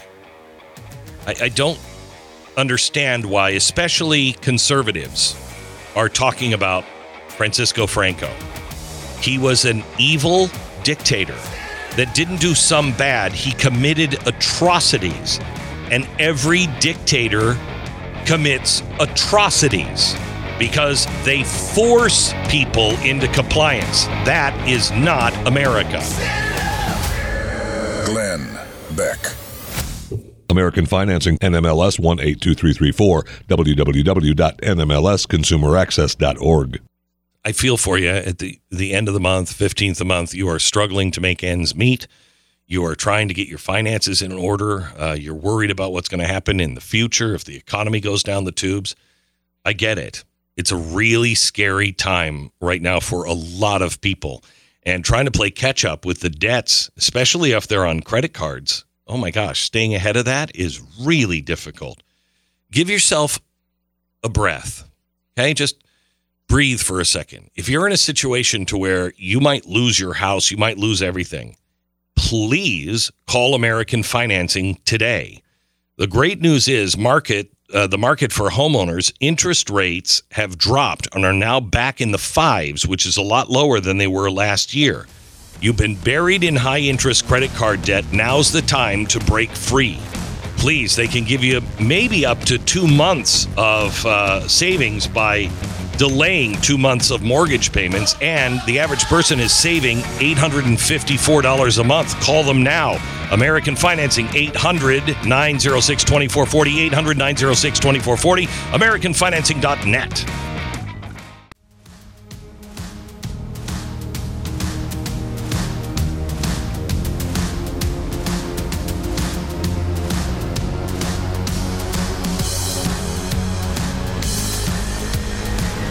It is. Uh, it's a head-to-head match. I mean, it is going to come in by a nose. I, I predict this. This race uh, for the uh, GOP nomination uh, is just thrilling, exciting, and nail-biting all the way to the end. We uh, have our first contest to see when they all step into the ring, which one is going to come out as a victor. And uh, my uh, my man for color here, which is really kind of racist, uh, is uh, Steve Burguiere, uh, otherwise known as Stu. And and Stu, what are you what are you looking at at this uh, big match out uh, on the uh, on the mat in Iowa?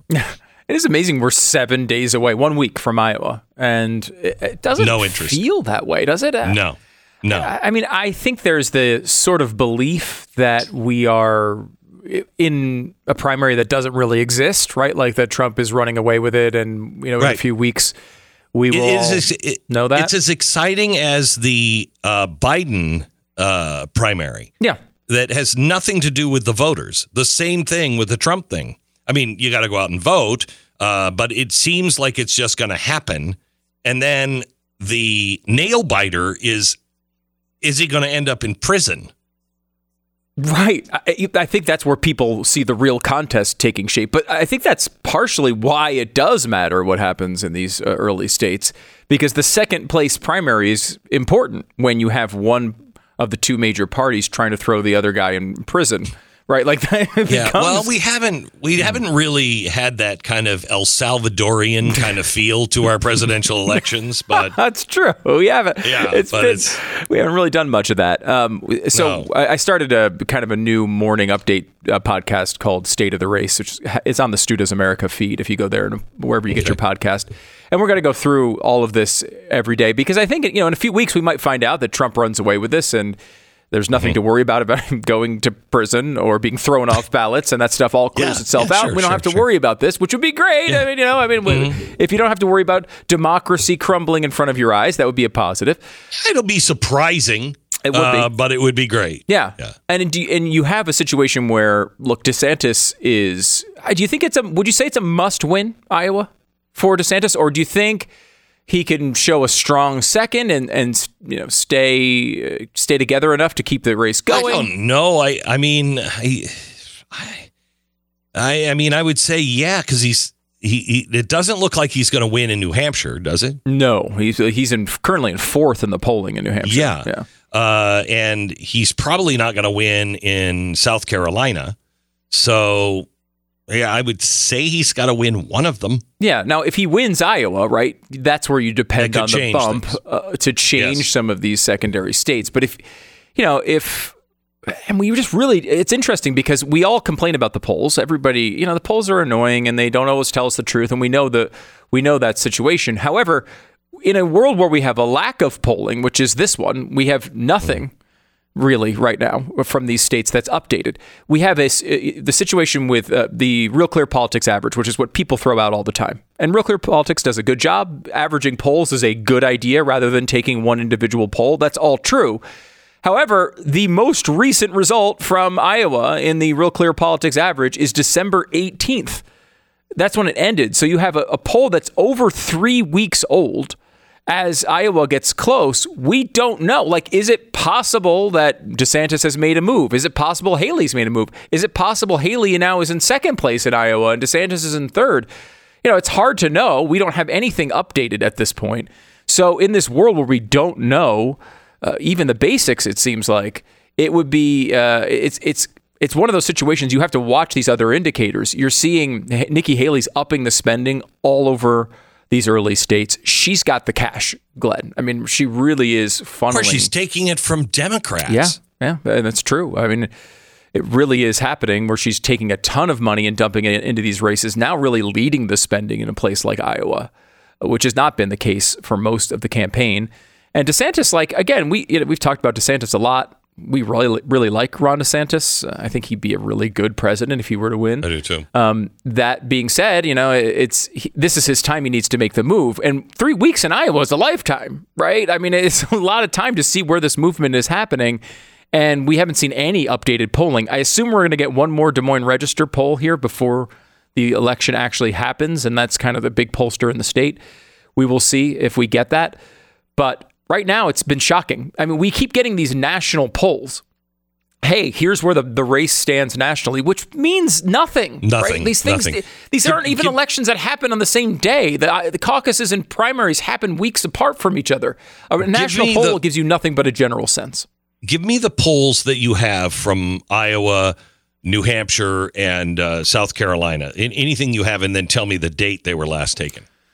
Okay, yeah. I mean, you go to the the the polling has been less interesting in Iowa, where it, the race has seemed pretty stagnant for a while. Again, these are going back a few weeks here, but if you look at the um, the uh, the polls for uh, Iowa, you have a, a situation where you're about 51 percent to Donald Trump on uh, average.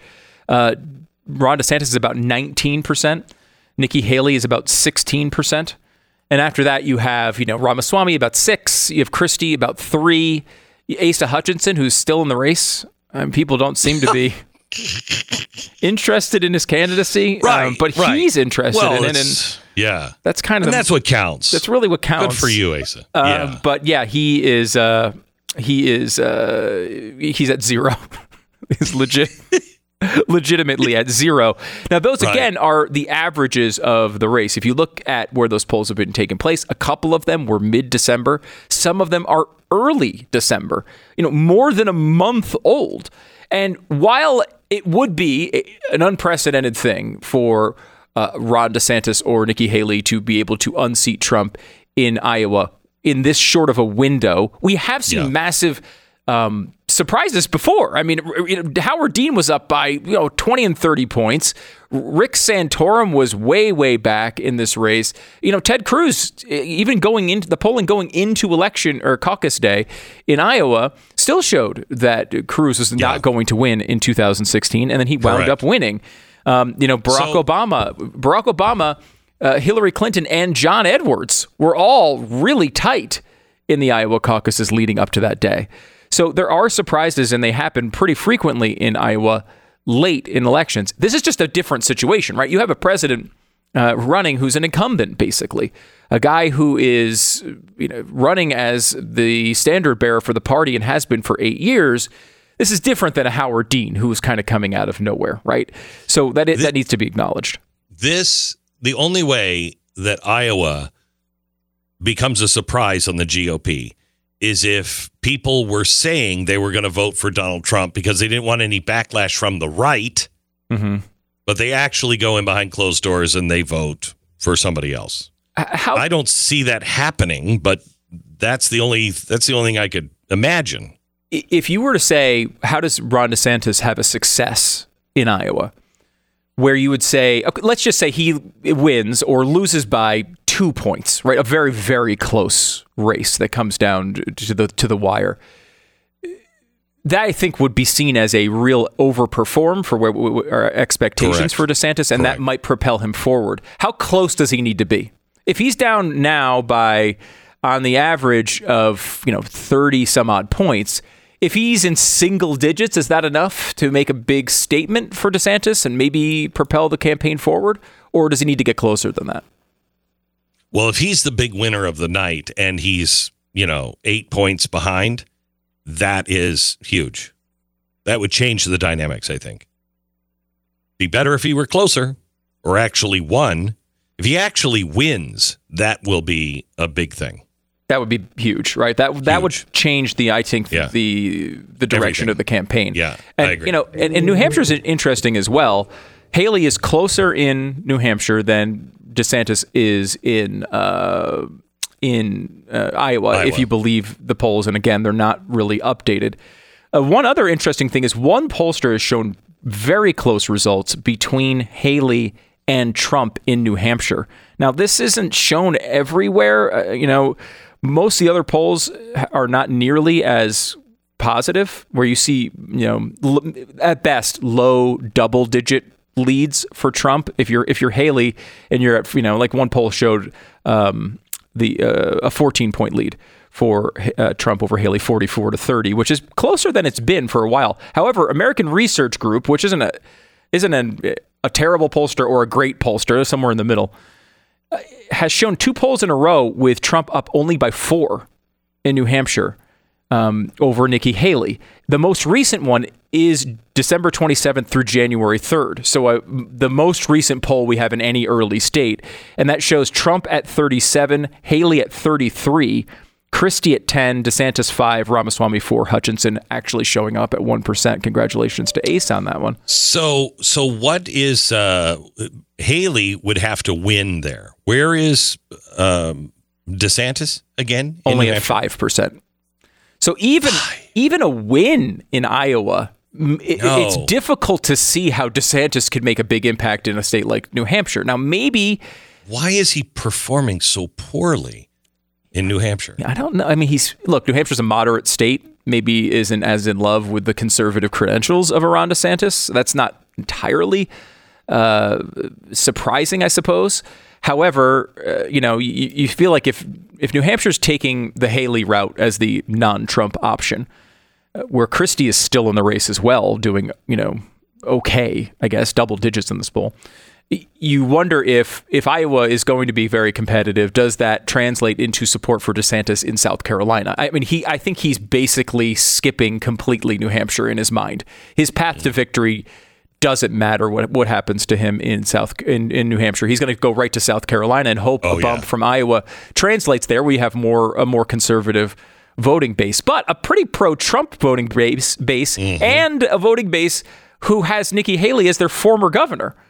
So uh, it's a very complicated path forward for DeSantis, even with a good showing in Iowa. Not impossible, but really a, a tough hurdle to clear. Well, clear. with a great track record, which DeSantis has, uh, and a great conservative message, which he has, uh, he hasn't been able to convince the American people yet that he's better than Trump.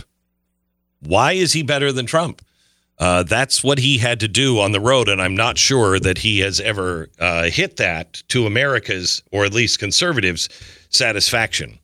All right, uh, let me tell you about our sponsor this half hour. It's realestateagentsitrust.com. If you are looking for a house, whether it's across the country or across the street, the people the people that should sell your house are the people that live in the area, know the area, have been doing it for years and years and years, and know what the best practices are. Know how to negotiate. Know how to walk into a house and go, uh, "This is really not the the one for you." No, but it looks great. Yeah, it's right. Yeah, you know that kind of, and has to be somebody who is it can listen and relate to you. If you're a person that has you get greatly offended by master bedroom, none of the real estate agents are going to probably call it a master bedroom uh, because you can't now, according to I don't know the gods of the real estate industry. But they're not going to freak out if you say master bedroom. They're like, I'm taking around these bigots to look at houses, and they called it a master bedroom. Shut up. Shut up. You want to sell your house for the most amount of money, least amount of time, and get into your new house with the least amount of money? realestateagentsitrust.com. Go there, let us know where you're moving to and from, and we'll help find the right real estate agent for you. realestateagentsitrust.com. You're listening to the Glenn Beck Program.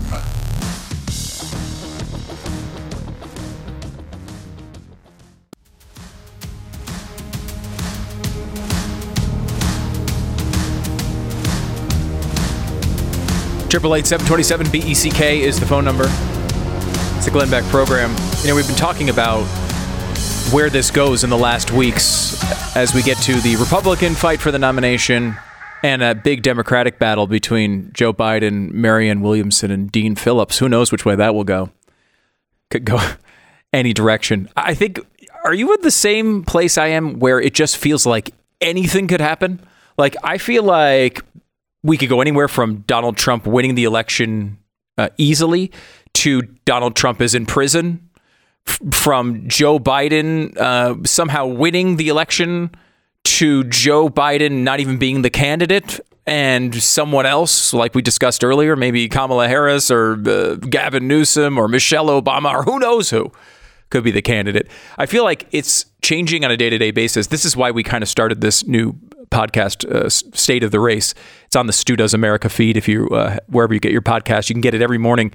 You know, with a like ten minute or so update on just the things that are happening that you need to know about that the media is not going to tell you, and trying to give you some perspective on that because you constantly get this information from the mainstream media, and you know it's not true but why is it untrue? What is really going on behind the scenes? What are these candidates thinking, you know, within their internal walls as far as um, where this campaign is going, and of course, telling us, you know, where we're going to go in the future with this stuff. So this is going to happen on the Stu Does America feed. It's called State of the Race. The first episode's up there today. If you want to go check that out. We also have some stuff coming up on the YouTube channel, Stu Does America YouTube channel. Today's a little bit of a a new commercial from Chris Christie that I think I think you're going to enjoy. Uh, so that's going to be actually posted here in just minutes at youtube.com slash Stu America. Something you, uh, I think, will want to share with people who maybe aren't huge fans of Chris Christie. I guess that's enough uh, we could say there. Coming in the, in the in the next couple of weeks, I mean, this has been one of the strangest times I think I can ever remember. We've been color, covering elections, Glenn and I together, since going back to the 2000 George W. Bush Al Gore election. You know, we're old, and we go way back to those days.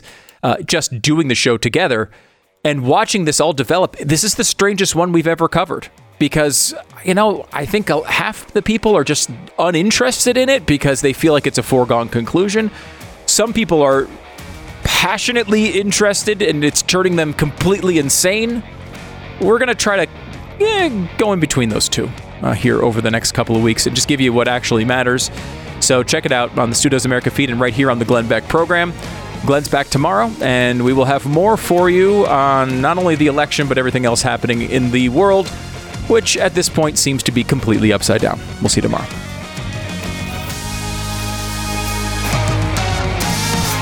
The Glenn Beck Program.